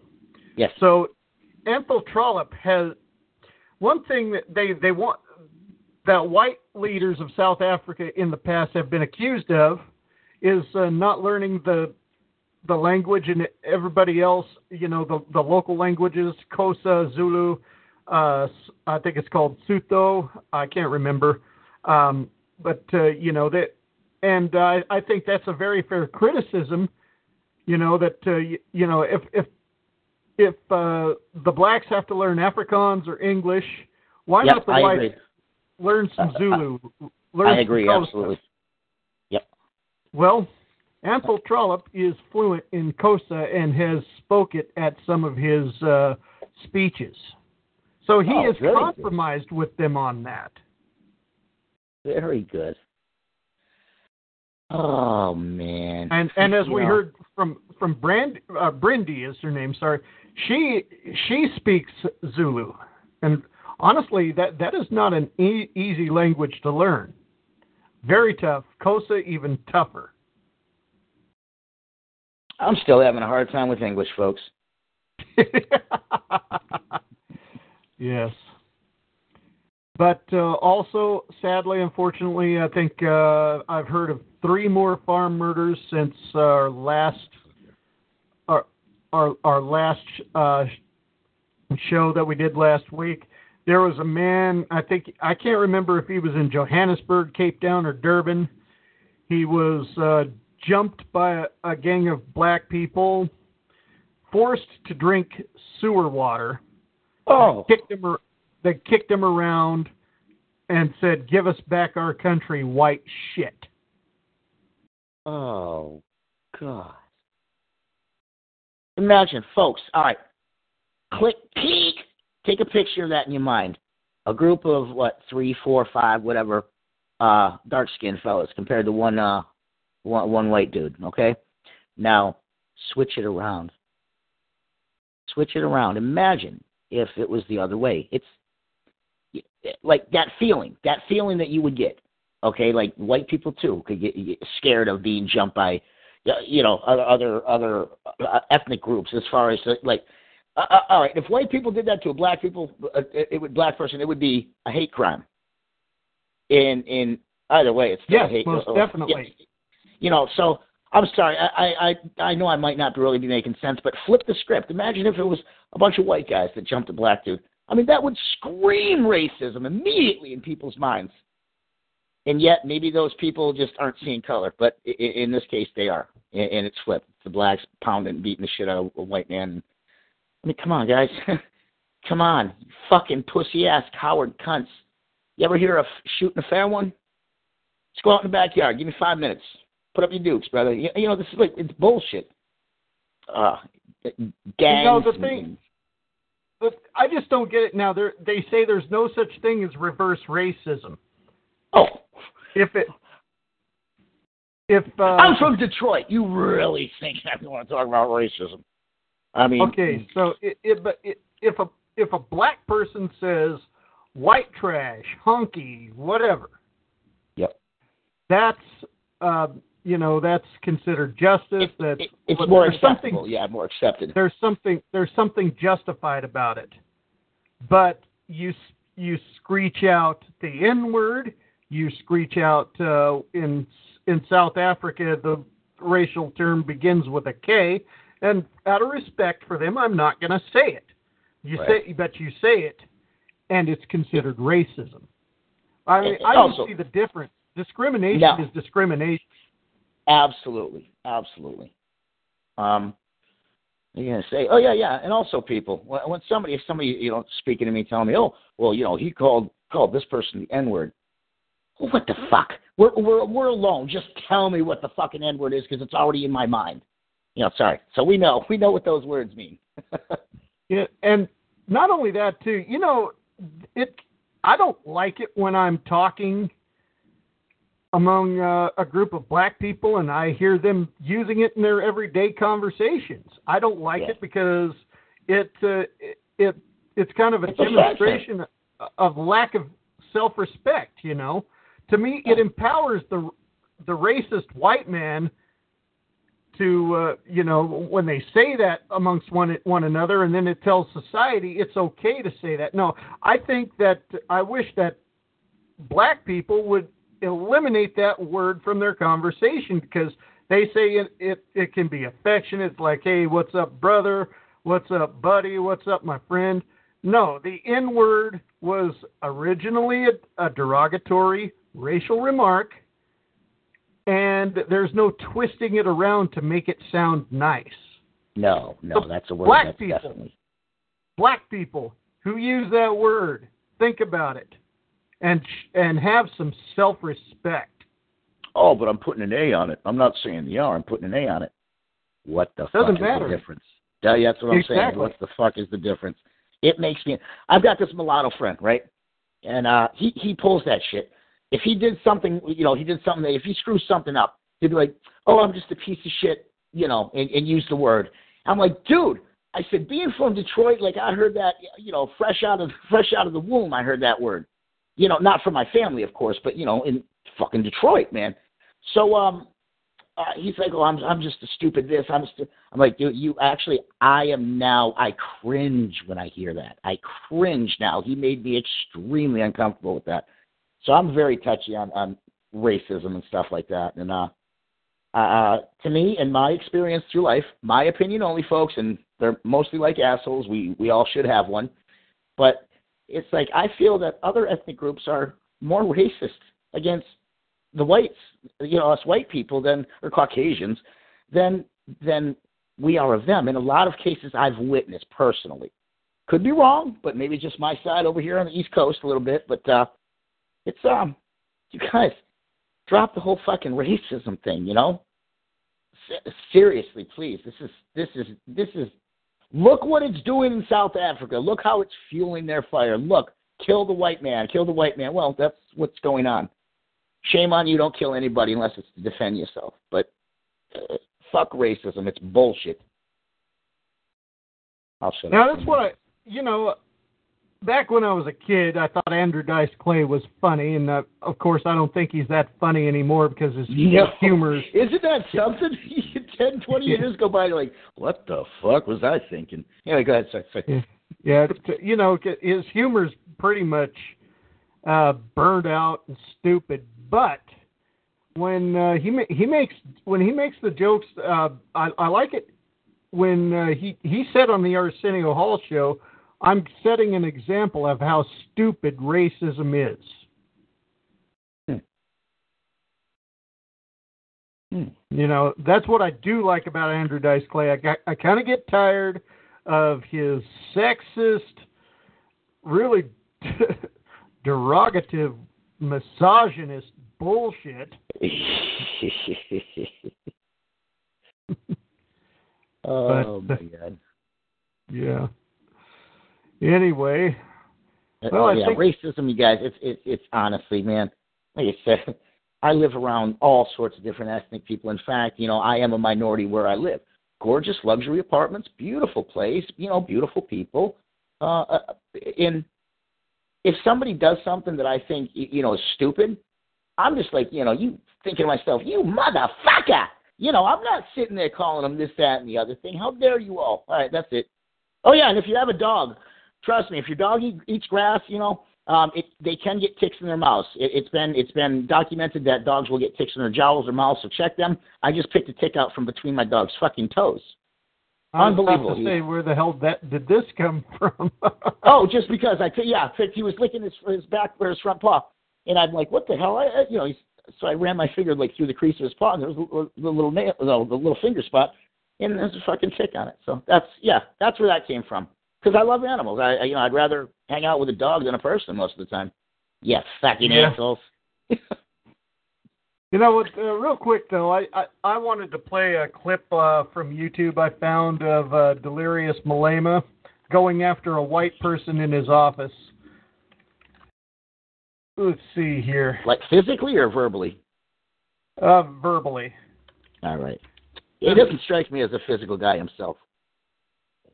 Now he he strikes me as a fucking idiot, but Uh, give me five minutes with him. I'll fold him up and put him in the closet. but uh, yeah, here here's the video here where uh, he's he's insulting a BBC journalist. Oops. Conference. The drama started while Malema was answering a question from Jonah Fisher about the MDC's unhappiness with his visit to Zimbabwe over the weekend. Malema stated that he doesn't like people, uh, who doesn't take a people like the NDC seriously since they hold their news conferences in Sandton. When the journalist pointed out that Malema lived in Sandton and they told him he was talking rubbish, the ANC Youth League president snapped. You see, yeah, let me tell you, before you, you, you are chacharach, ne? let me tell you. This is, a, this, a, this is a building of a revolutionary party.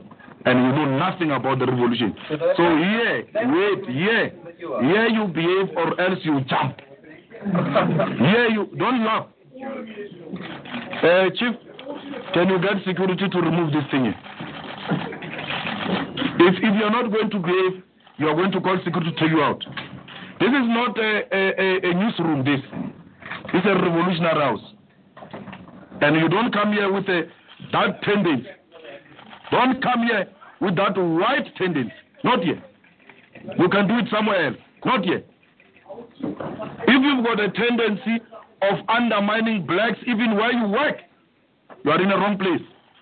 Here you are in the wrong place. And you can go out. Yeah, you can go out.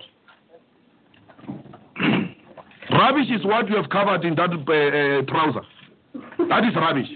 That which you have covered in this trouser is rubbish. Okay? You are a small boy. You can't do anything. I didn't come here to be. Come out. Go out. Bastard. Go out.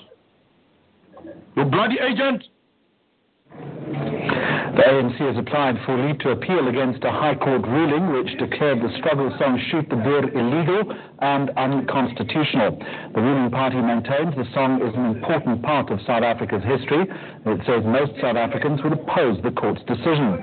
In court papers, the ANC argues the High Court shouldn't have imposed a blanket ban on the slogan Shoot the Boer. The party also contends the judge didn't sufficiently consider the constitutional provisions on freedom of speech and that the High Court should have directed the matter to the Equality Court. In the meantime, Julius Malema has accused South African courts of being stuck in what he calls an apartheid way of thinking. These people who are presiding over the song are the same people who have presided over the cases of comrades who were singing these songs during apartheid. And among the questions they asked them before they All right, so you hear him calling the uh, BBC journalist a bastard, yet he cla he calls himself a professional. but uh, the song they're talking about, of course, we didn't cover this a whole lot in the last episode, but uh, there's a song that uh, has been sung called "Shoot the Boer," called, or another word, "Shoot the Farmer," and it's also been endorsed by. This is just so so bizarre. It's been endorsed by um, uh, Bono of U2, th- saying that What? this song is okay. Yeah, yeah. Get the fuck out of here. He's one of the biggest, like, uh, what, humanitarians around. What? what? Anyway. Bono, come on. Uh, yeah.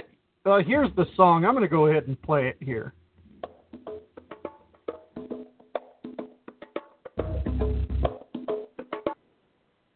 Viva ANC Youth League, viva! Ayasaba magwala.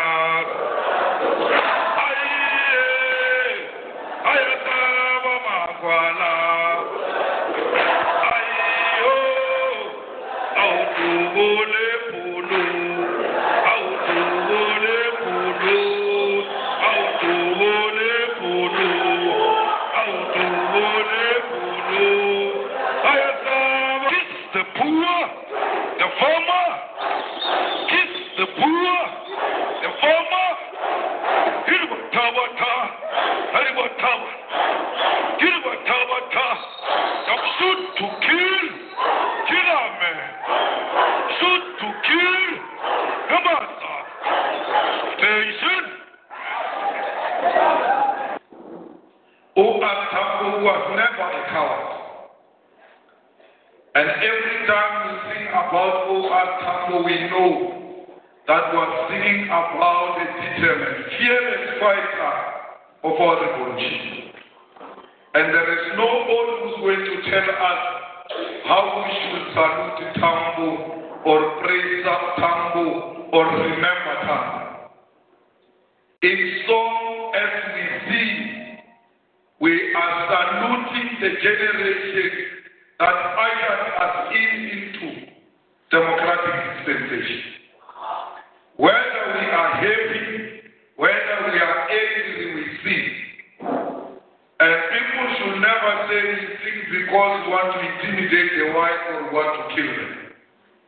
We sing the songs of Antambo sang at that time. The songs that kept it going. The songs that kept the forces together to fight and conquer the apartheid regime. It is this song that kept the MK soldiers in exile, kept them together to a point where democracy and freedom was delivered. It is this song that Solomon Mahlangu was killed for singing, furthering the ends of the ANC at that time men, including singing the ANC song.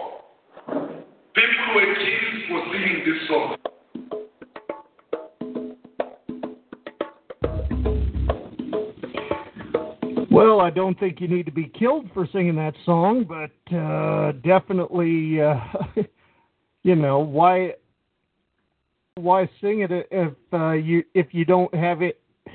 he's he's also claiming that he's not trying to stir up shit by singing a song like that.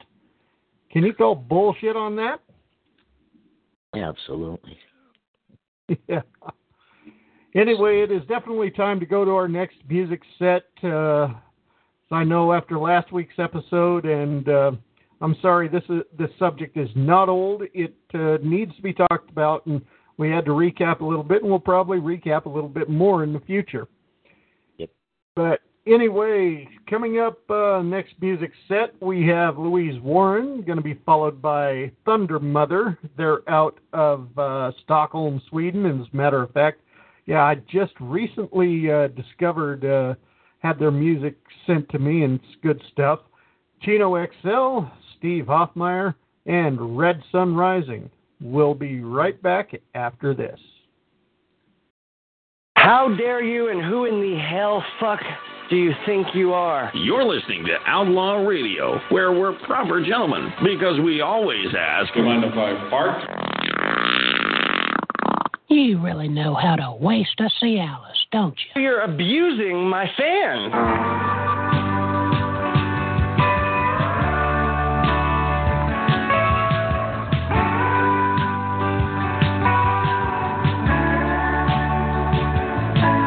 There's a town I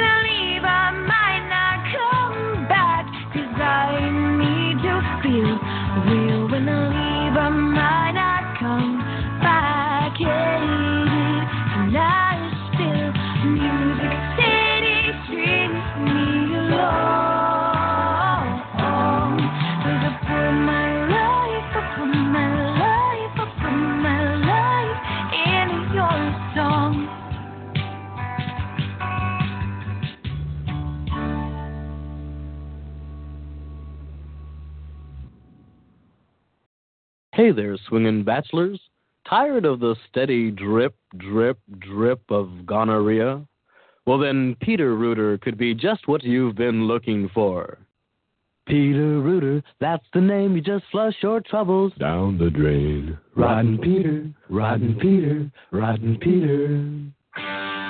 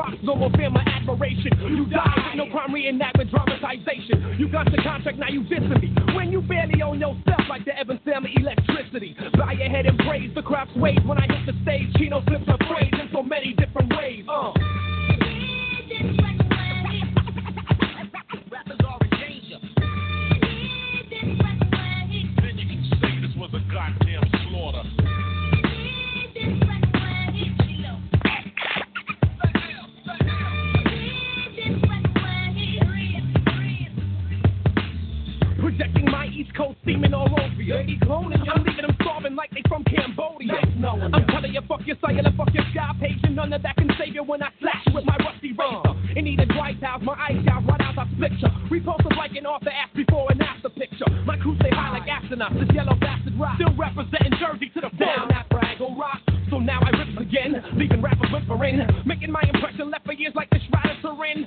Cinematography showing plots of your autopsy, don't stare. I'm turning your whole project to Tiananmen Square. Not number five like Cap side inside of Tupac side, Hot side, not top side. Burn your eyes like hydrogen peroxide. You better dodge this god that's looking like the boss. Disgusting like an old white woman's medical discharge, bringing my fist hard, causing viral spinal meningitis when the slightest vinyl coincides through his dying to my violent twist.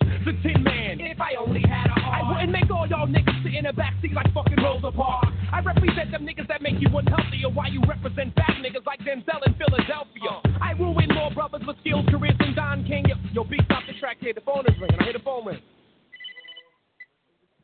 Yep. Yeah.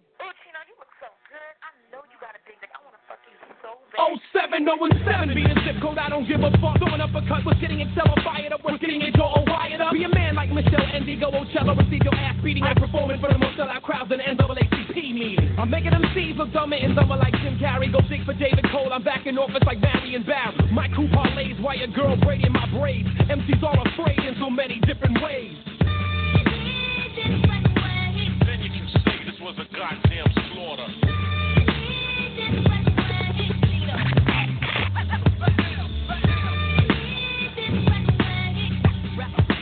rap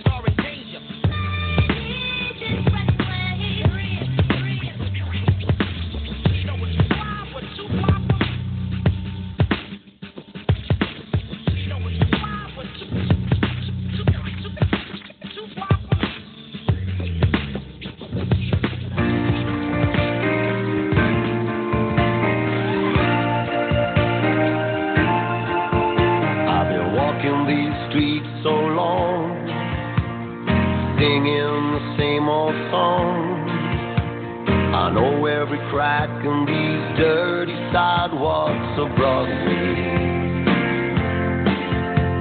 Where hustle is the name of the game. And nice guys get washed away like the snow in the rain. There's been a load of compromising on the road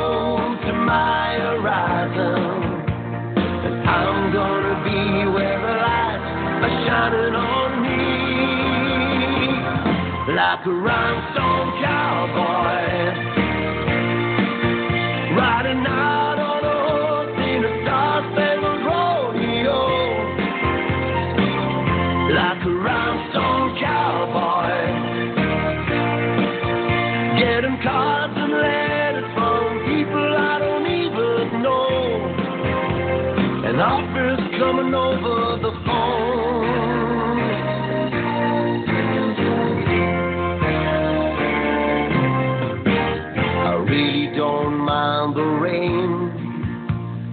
smile can hide all the pain. But you're down when you're riding the train that's taking the long way. And I dream of the things I do with a subway token and a dollar tucked inside my shoe. There'll be a load of compromising on the road to my horizon. I'm gonna be where the lights are shining on me like a rhinestone cowboy. Riding out on a horse in a star-spangled rodeo like a rhinestone cowboy. Getting cards and letters from people I don't even know. Offers coming over the phone.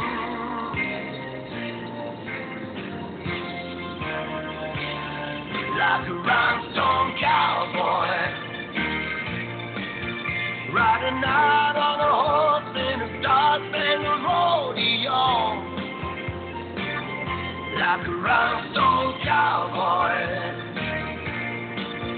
Getting cards and letters from people I don't even know. Offers coming over the phone.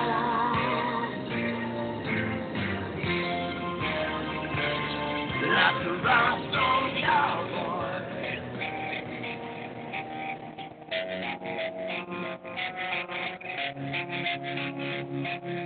you.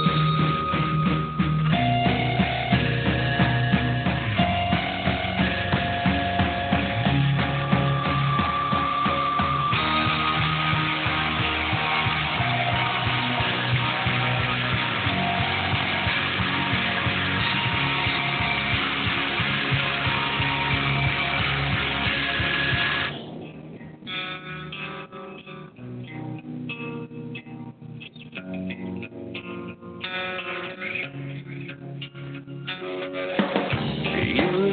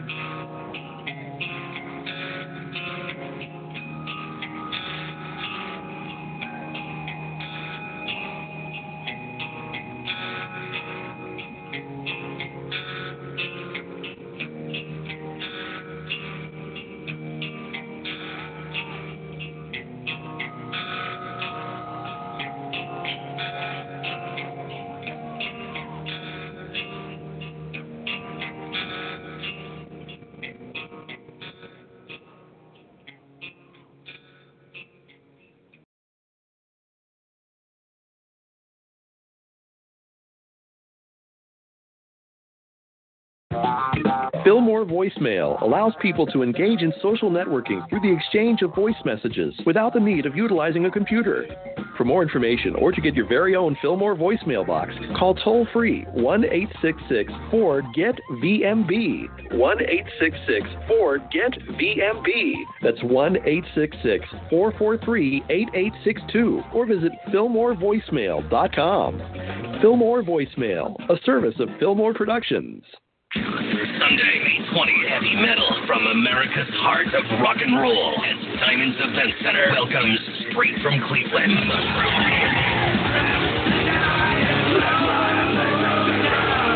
Mushroomhead live in concert with Vices, Gabriel and the Apocalypse, Antenna, Alignment Eye, and Mindspan.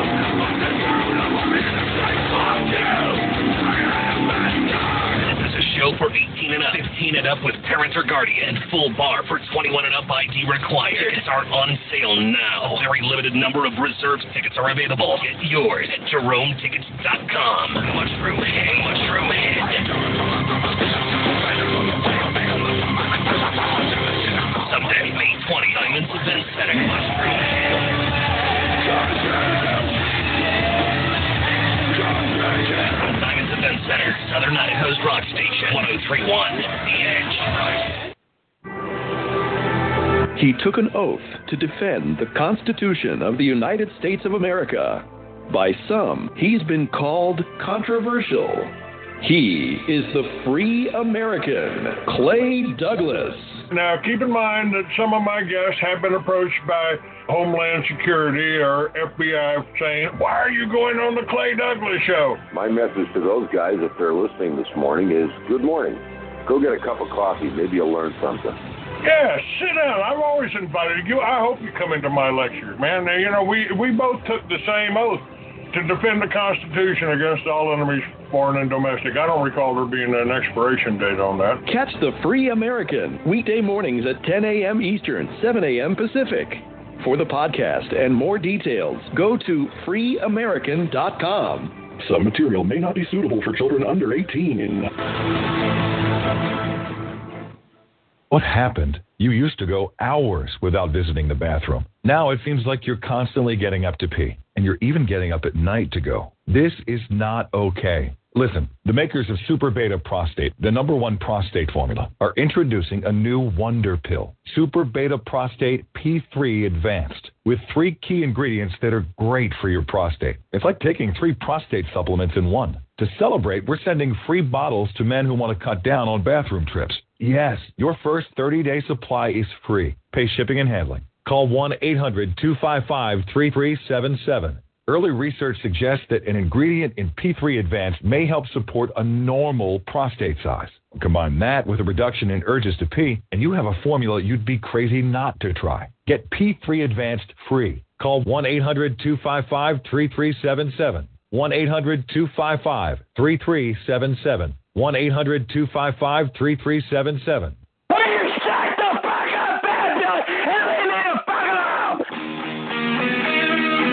From the bowels of a nondescript building in a little hick town, this is Outlaw Radio. I'm not in the mood to deal with you today, you stupid asshole! Asshole! Asshole! Asshole! Never gets old. As No, I- absolutely not. Welcome back to Outlaw Radio. We, of course, are sponsored by Cold Cock Whiskey. Raise your glass, take your shot. You must be 21 years of age or older to drink. And Hunter Athletic. Gear up and let's train. The songs you just heard. You just heard Red Sun Rising with Fascination. Before that, Steve Hofmeyr with a Glen Campbell cover, Rhinestone Cowboy. Before that, Chino XL, Many Different Ways. Before that, Thundermother out of Stockholm, Sweden with Children on a Rampage. And starting the whole set off, Louise Warren, excuse me, Louise Warren headed to Nashville. And of course, you haven't heard Chris all night. Well, you're about to for a pre recorded segment of News of the Weird. You ready for this? Yeah.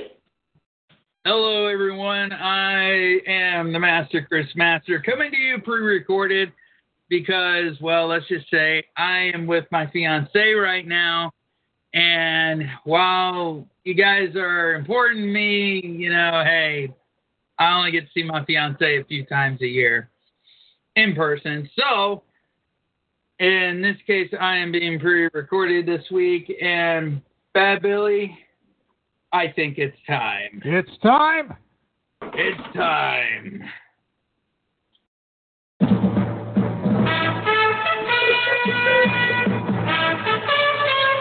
This is Outlaw Radio. News of the Weird.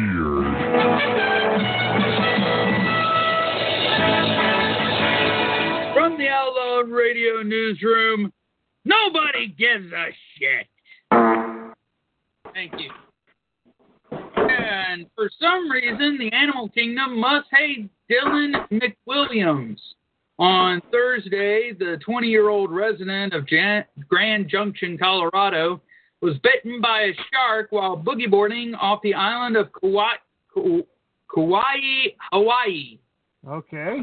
Uh, Kauai. well, this is, but this is less than a year after McWilliams was attacked by a 300 pound black bear. Damn. They must not like him too much. Yeah. McWilliams was a, uh, wa- and he was attacked by the bear while camping in Boulder County, Colorado, according to CBS Denver.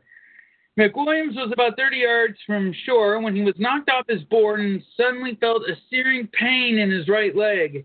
He told the Honolulu Star advertiser, "At first I panicked. I don't I didn't know if I lost half my leg or what."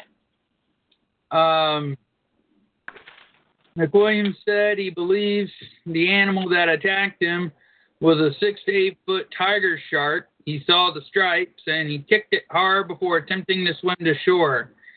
He told the paper that was the scariest part. I didn't know where the shark was and I didn't know if he would come after me again. McWilliams did make it to shore where bystanders helped him get to an emergency room. Although the injury wasn't life threatening, McWilliams suffered some deep cuts based on the photos he posted on Facebook. Although an experience like that might make him might make some afraid of future ocean swims, McWilliams was mad the cut kept him from boogie boarding. McWilliams told Hawaiian TV station KGMB, "I'm just mad that I can't get back in the water for a couple of days." Of course, McWilliams is almost used to being attacked by large creatures with big teeth after his bear encounter last year. Oh, and that wasn't it. Three years ago, he was bitten by a rattlesnake while hiking in Utah. oh shit! Oh, boy. He's got some of the worst luck I've heard of. They don't like him very much. It's like that guy that where everything always happens to him. At uh, I don't know. Have you ever seen the cartoon show Hey Arnold? Yes. I don't recall ever seeing that. Oh, it was a Nickelodeon show, and there's this character named Eugene who has the worst luck ever. Like he throws his back out, he has a bear fall on him, he has so much stuff happen to him every episode, and this kid kind of reminded me of of Eugene from Hey Arnold. So if you're a 90s kid and remember Nickelodeon in the 90s and remember Hey Arnold, you'll get what I just said. and they say everyone has a twin.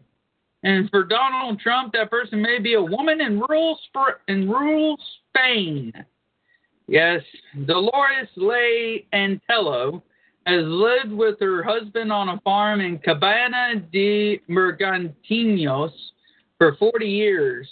Although she doesn't have a computer or a phone, Antello has achieved viral fame since she was photographed by journalist Paula Vasquez.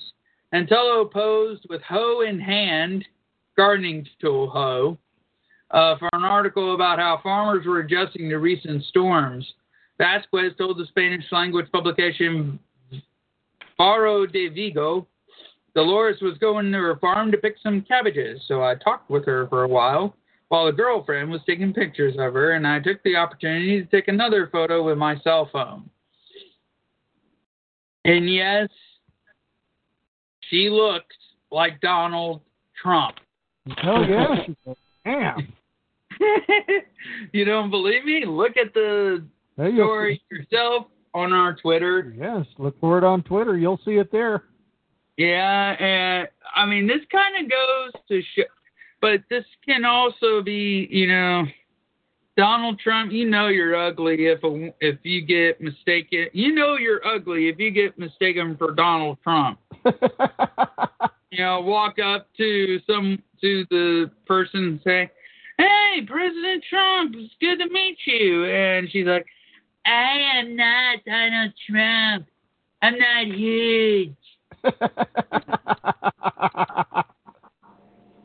Uh, of course, and even the hair looks fake. Uh, yeah. Just, just like the Donald himself. yeah. And uh, here's something uh, to make you go, oh. Just days after the Duke and Duchess of Cambridge welcomed their new son into the world, the royal baby has made his Lego debut. Legoland Windsor Resort, which happens to be located near the residence of the infant's great grandmother, Queen Elizabeth, has welcomed the royal family's Lego counterparts to the park's Miniland attraction. The brick, the Brickture Pick Perfect model shows Father William and Mother Catherine holding the newborn prince, along with their first two children, Princess Charlotte and Prince George, in front of a Lego recreation of Buckingham Palace. Of course, no depiction of the royal family would, com- would be complete without Lego paparazzi snapping pictures, so they were included as well. And you can check out all the photos on our Twitter at Outlaw Radio ABS. Hold on just a second. Gotta blow my nose. Oh shit. You know Uh, what? Inappropriate. Uh, tell you, allergies suck. Yeah, That's why I hate spring. that's my one of my favorite times of year. What are you talking about? Not so hot, Yeah. not so cold. Yeah, and you don't have to deal with allergies either. No, the hell I don't. Yeah. And fearing that such a revelation might derail an otherwise promising relationship, actor Leonardo DiCaprio reported feeling nervous Tuesday about the inevitable moment when he would have to tell his new girlfriend that he is still a virgin. Leonardo DiCaprio, age 43, said, I hope she doesn't look at me differently when she finds out I've never gone all the way before. Noting that while he has dated dozens of actresses and models and once got to third base with Claire Danes on the set of 1996's Romeo and Juliet and got to see that uh, Kate Winslet uh, totally nude and almost did it with her in Titanic, he hasn't ever sealed the deal with one of his sweethearts. Oh He bullshit! I'm not he buying said, it. I really like this girl, and I don't want her to think I'm weird or anything, or that I built up this whole sex thing in my mind to the point where I'm going to have impossibly high expectations. The truth is, I've just been waiting for the right person to come along and don't want to do it until it feels right, remarking that good things come to those who wait. DiCaprio pointed to the example of his close friend Martin Scorsese, who lost his virginity only last year and said it was pretty cool. oh, do you believe that for a second, Billy? Uh, no, I, I don't fucking believe that. well, good because that's from the Onion. yeah. All right. And uh yes, and it looks like that's about all for right now. So, ladies and gentlemen, that does it for news of the weird. You know, Chris, uh, before you go, um, I know I put that uh, that one video in the uh, Outlaw Radio private chat that we have a couple of day, couple of days ago. Did you have a look at that video? Oh, the woman picking her nose. Can you believe that shit? Yeah, you know, um, because the yeah, this is in the South African Parliament because of the the video research I was doing on uh, delirious malema, and yeah, um, I'll post this to the Twitter. If you go to around the nine minute nineteen second mark, look at the woman in the back who's just fucking digging. oh man, Um, yeah, that yeah, I had to do everything possible to keep from holding, to keep from barfing, man, and that was, I mean, come on. You know what though? I th- I think everybody, every human being out there has picked their nose one at Oh, yeah. one time on, on, on uh, or another. Hell, hell, hell, I did, hell, I did earlier today. But come on, in the middle of Parliament. hell, hell, I don't, I don't care if it's in front of front of the president. If I feel a booger irritating my nose, I'll pick it. Well, here in the states, they we call it digging for gold. In South Africa, they call it mining for diamonds. oh God. yeah, yeah, but uh, yeah, go to that video and that and that woman just starts digging. oh man. yes, which you will find on our YouTube uh, or our Twitter. Just uh, watch the YouTube video, and oh my god. yeah. Oh man. Yeah.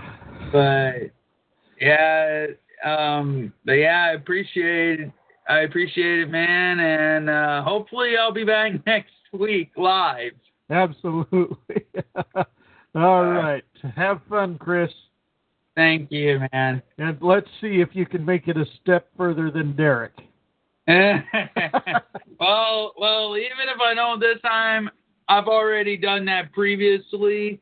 with an, with other women before I got with Mary, so we're good there. yeah. All right. Take care. All right, you too, man. All right. So there's your news of the weird. It's about time to call it a night. I hear you tapping on your keyboard. Are you looking for that woman picking her nose? No, no. I'm actually. I have a lot of fucking paperwork that I've been putting off. I didn't realize. Yeah, now I have a time limit. so, but I moved the computer. I moved the keyboard. Okay.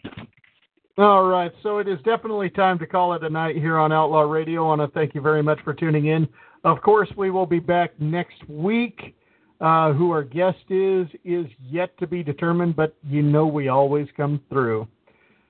So, with that said, good night, everybody. Mr. Freeze, again, thank you for being the soldier you are, stepping up even though you don't feel the best.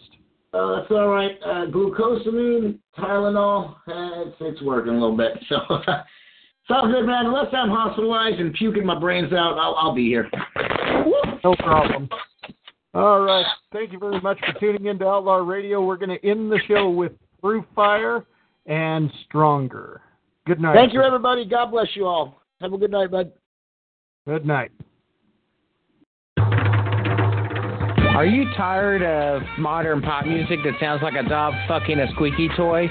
Well, that's where you're listening to Outlaw Radio. We tell bad bed music to go piss up a rope. We give our opinions, and if a fight breaks out, so fucking what?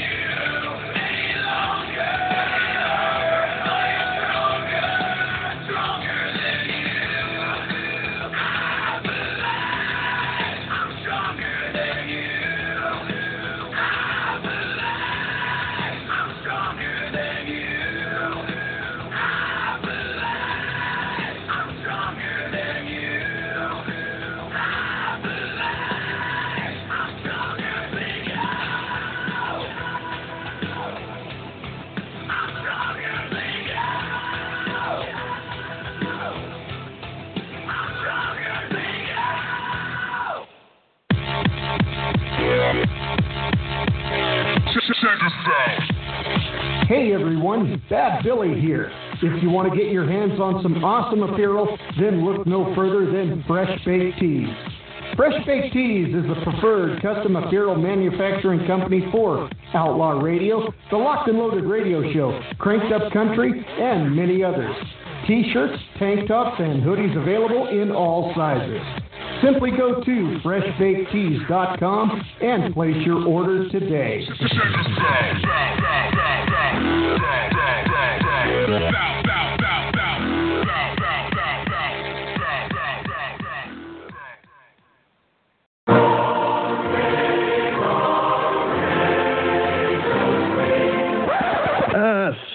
this fucking shit. We're not posh and pompous. We're locked and loaded. The Locked and Loaded Radio Show with the Bulldog, Scott Rumsey. Enjoy the best in rock music, metal, and classic rock, along with interviews and sizzling hot talk. It's raw. It's unfiltered. It's certifiably ape shit fucking crazy. Like the Locked and Loaded Radio Show on Facebook at facebook.com slash locked and loaded radio show. And follow the show on Twitter at LALRS007. The Locked and Loaded Radio Show. On internet radio devices every fucking where. You critics don't define our honor. You try to shame us for doing our job. You teach children to fear us, crowds to attack us, and good people to doubt us. But we will never back down from our sworn duty to uphold the Constitution of the United States of America. We wake up every day, put on our badge, strap a gun to our hips, kiss our families goodbye, and put our lives between the law abiding and any criminal who threatens their rights.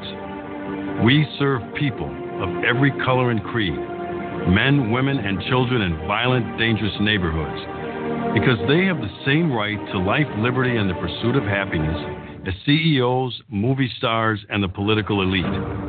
We are Americans, and we are the American police officer. We stand with the National Rifle Association of America, and the NRA stands with us. Together, we're freedom's safest place. Hi, it's the big voice guy, the one who intros and promos the show you're listening to right now. Hi, my name is Jim Hunt. I voice for a growing list of internet and terrestrial radio stations, podcasts, and businesses. I'd love to spread the word about yours too, no matter if the message is serious or silly. Whether you want the delivery to be hard hitting, voice of authority, or conversational, warm, and fuzzy. From fully produced station imaging and commercials to custom phone system messages on hold and IVR prompts, voiceovers for computer games to narrations for presentations, even post production, audio editing, and audio cleanup services. Yeah, I do them too. I'm your guy. I do business as Jim Hunt Voiceovers and Audio Services. My rates are reasonable and negotiable because I love internet radio too. Visit my website, jimhuntvo.com. I'm Jim Hunt, at your service. Put my voice and audio production skills to work for you. Let's do this. You have been listening to Outlaw Radio. Be sure to leave your feedback by calling 773-572-7878. All feedback is played and replied to on the show. Visit our official website at outlawradioabs.com. Outlaw Radio is a presentation of AOW Productions. Here I am sitting on the porch, writing another song about Waylon Willie David Allan Coe. You can't go wrong. Such great outlaw boys just like me. Man, can't you see? Cause you can't go wrong with one good outlaw song. The outlaw song.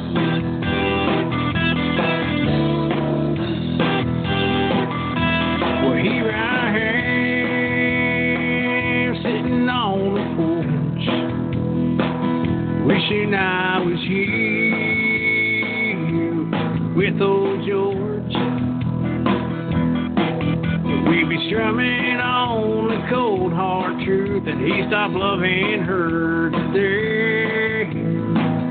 And I love to play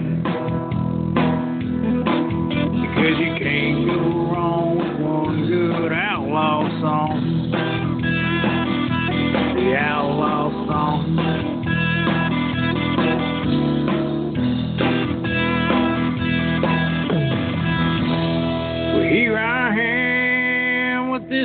song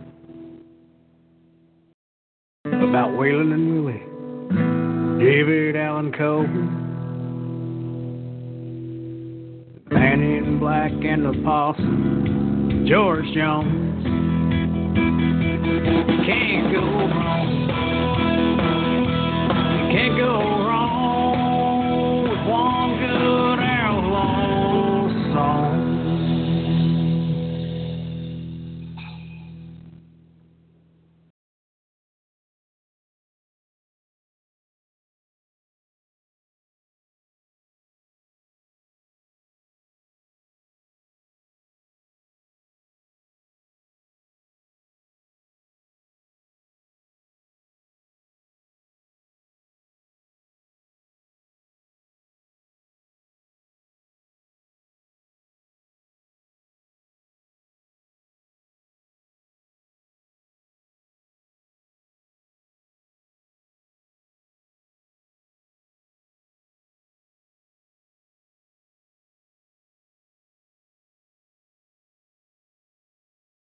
Hello, it is Ryan, and we could all use an extra bright spot in our day, couldn't we? Just to make up for things like sitting in traffic, doing the dishes, counting your steps, you know, all the mundane stuff. That is why I'm such a big fan of Chumba Casino. Chumba Casino has all your favorite social casino style games that you can play for free anytime, anywhere with daily bonuses. That should brighten your day a little.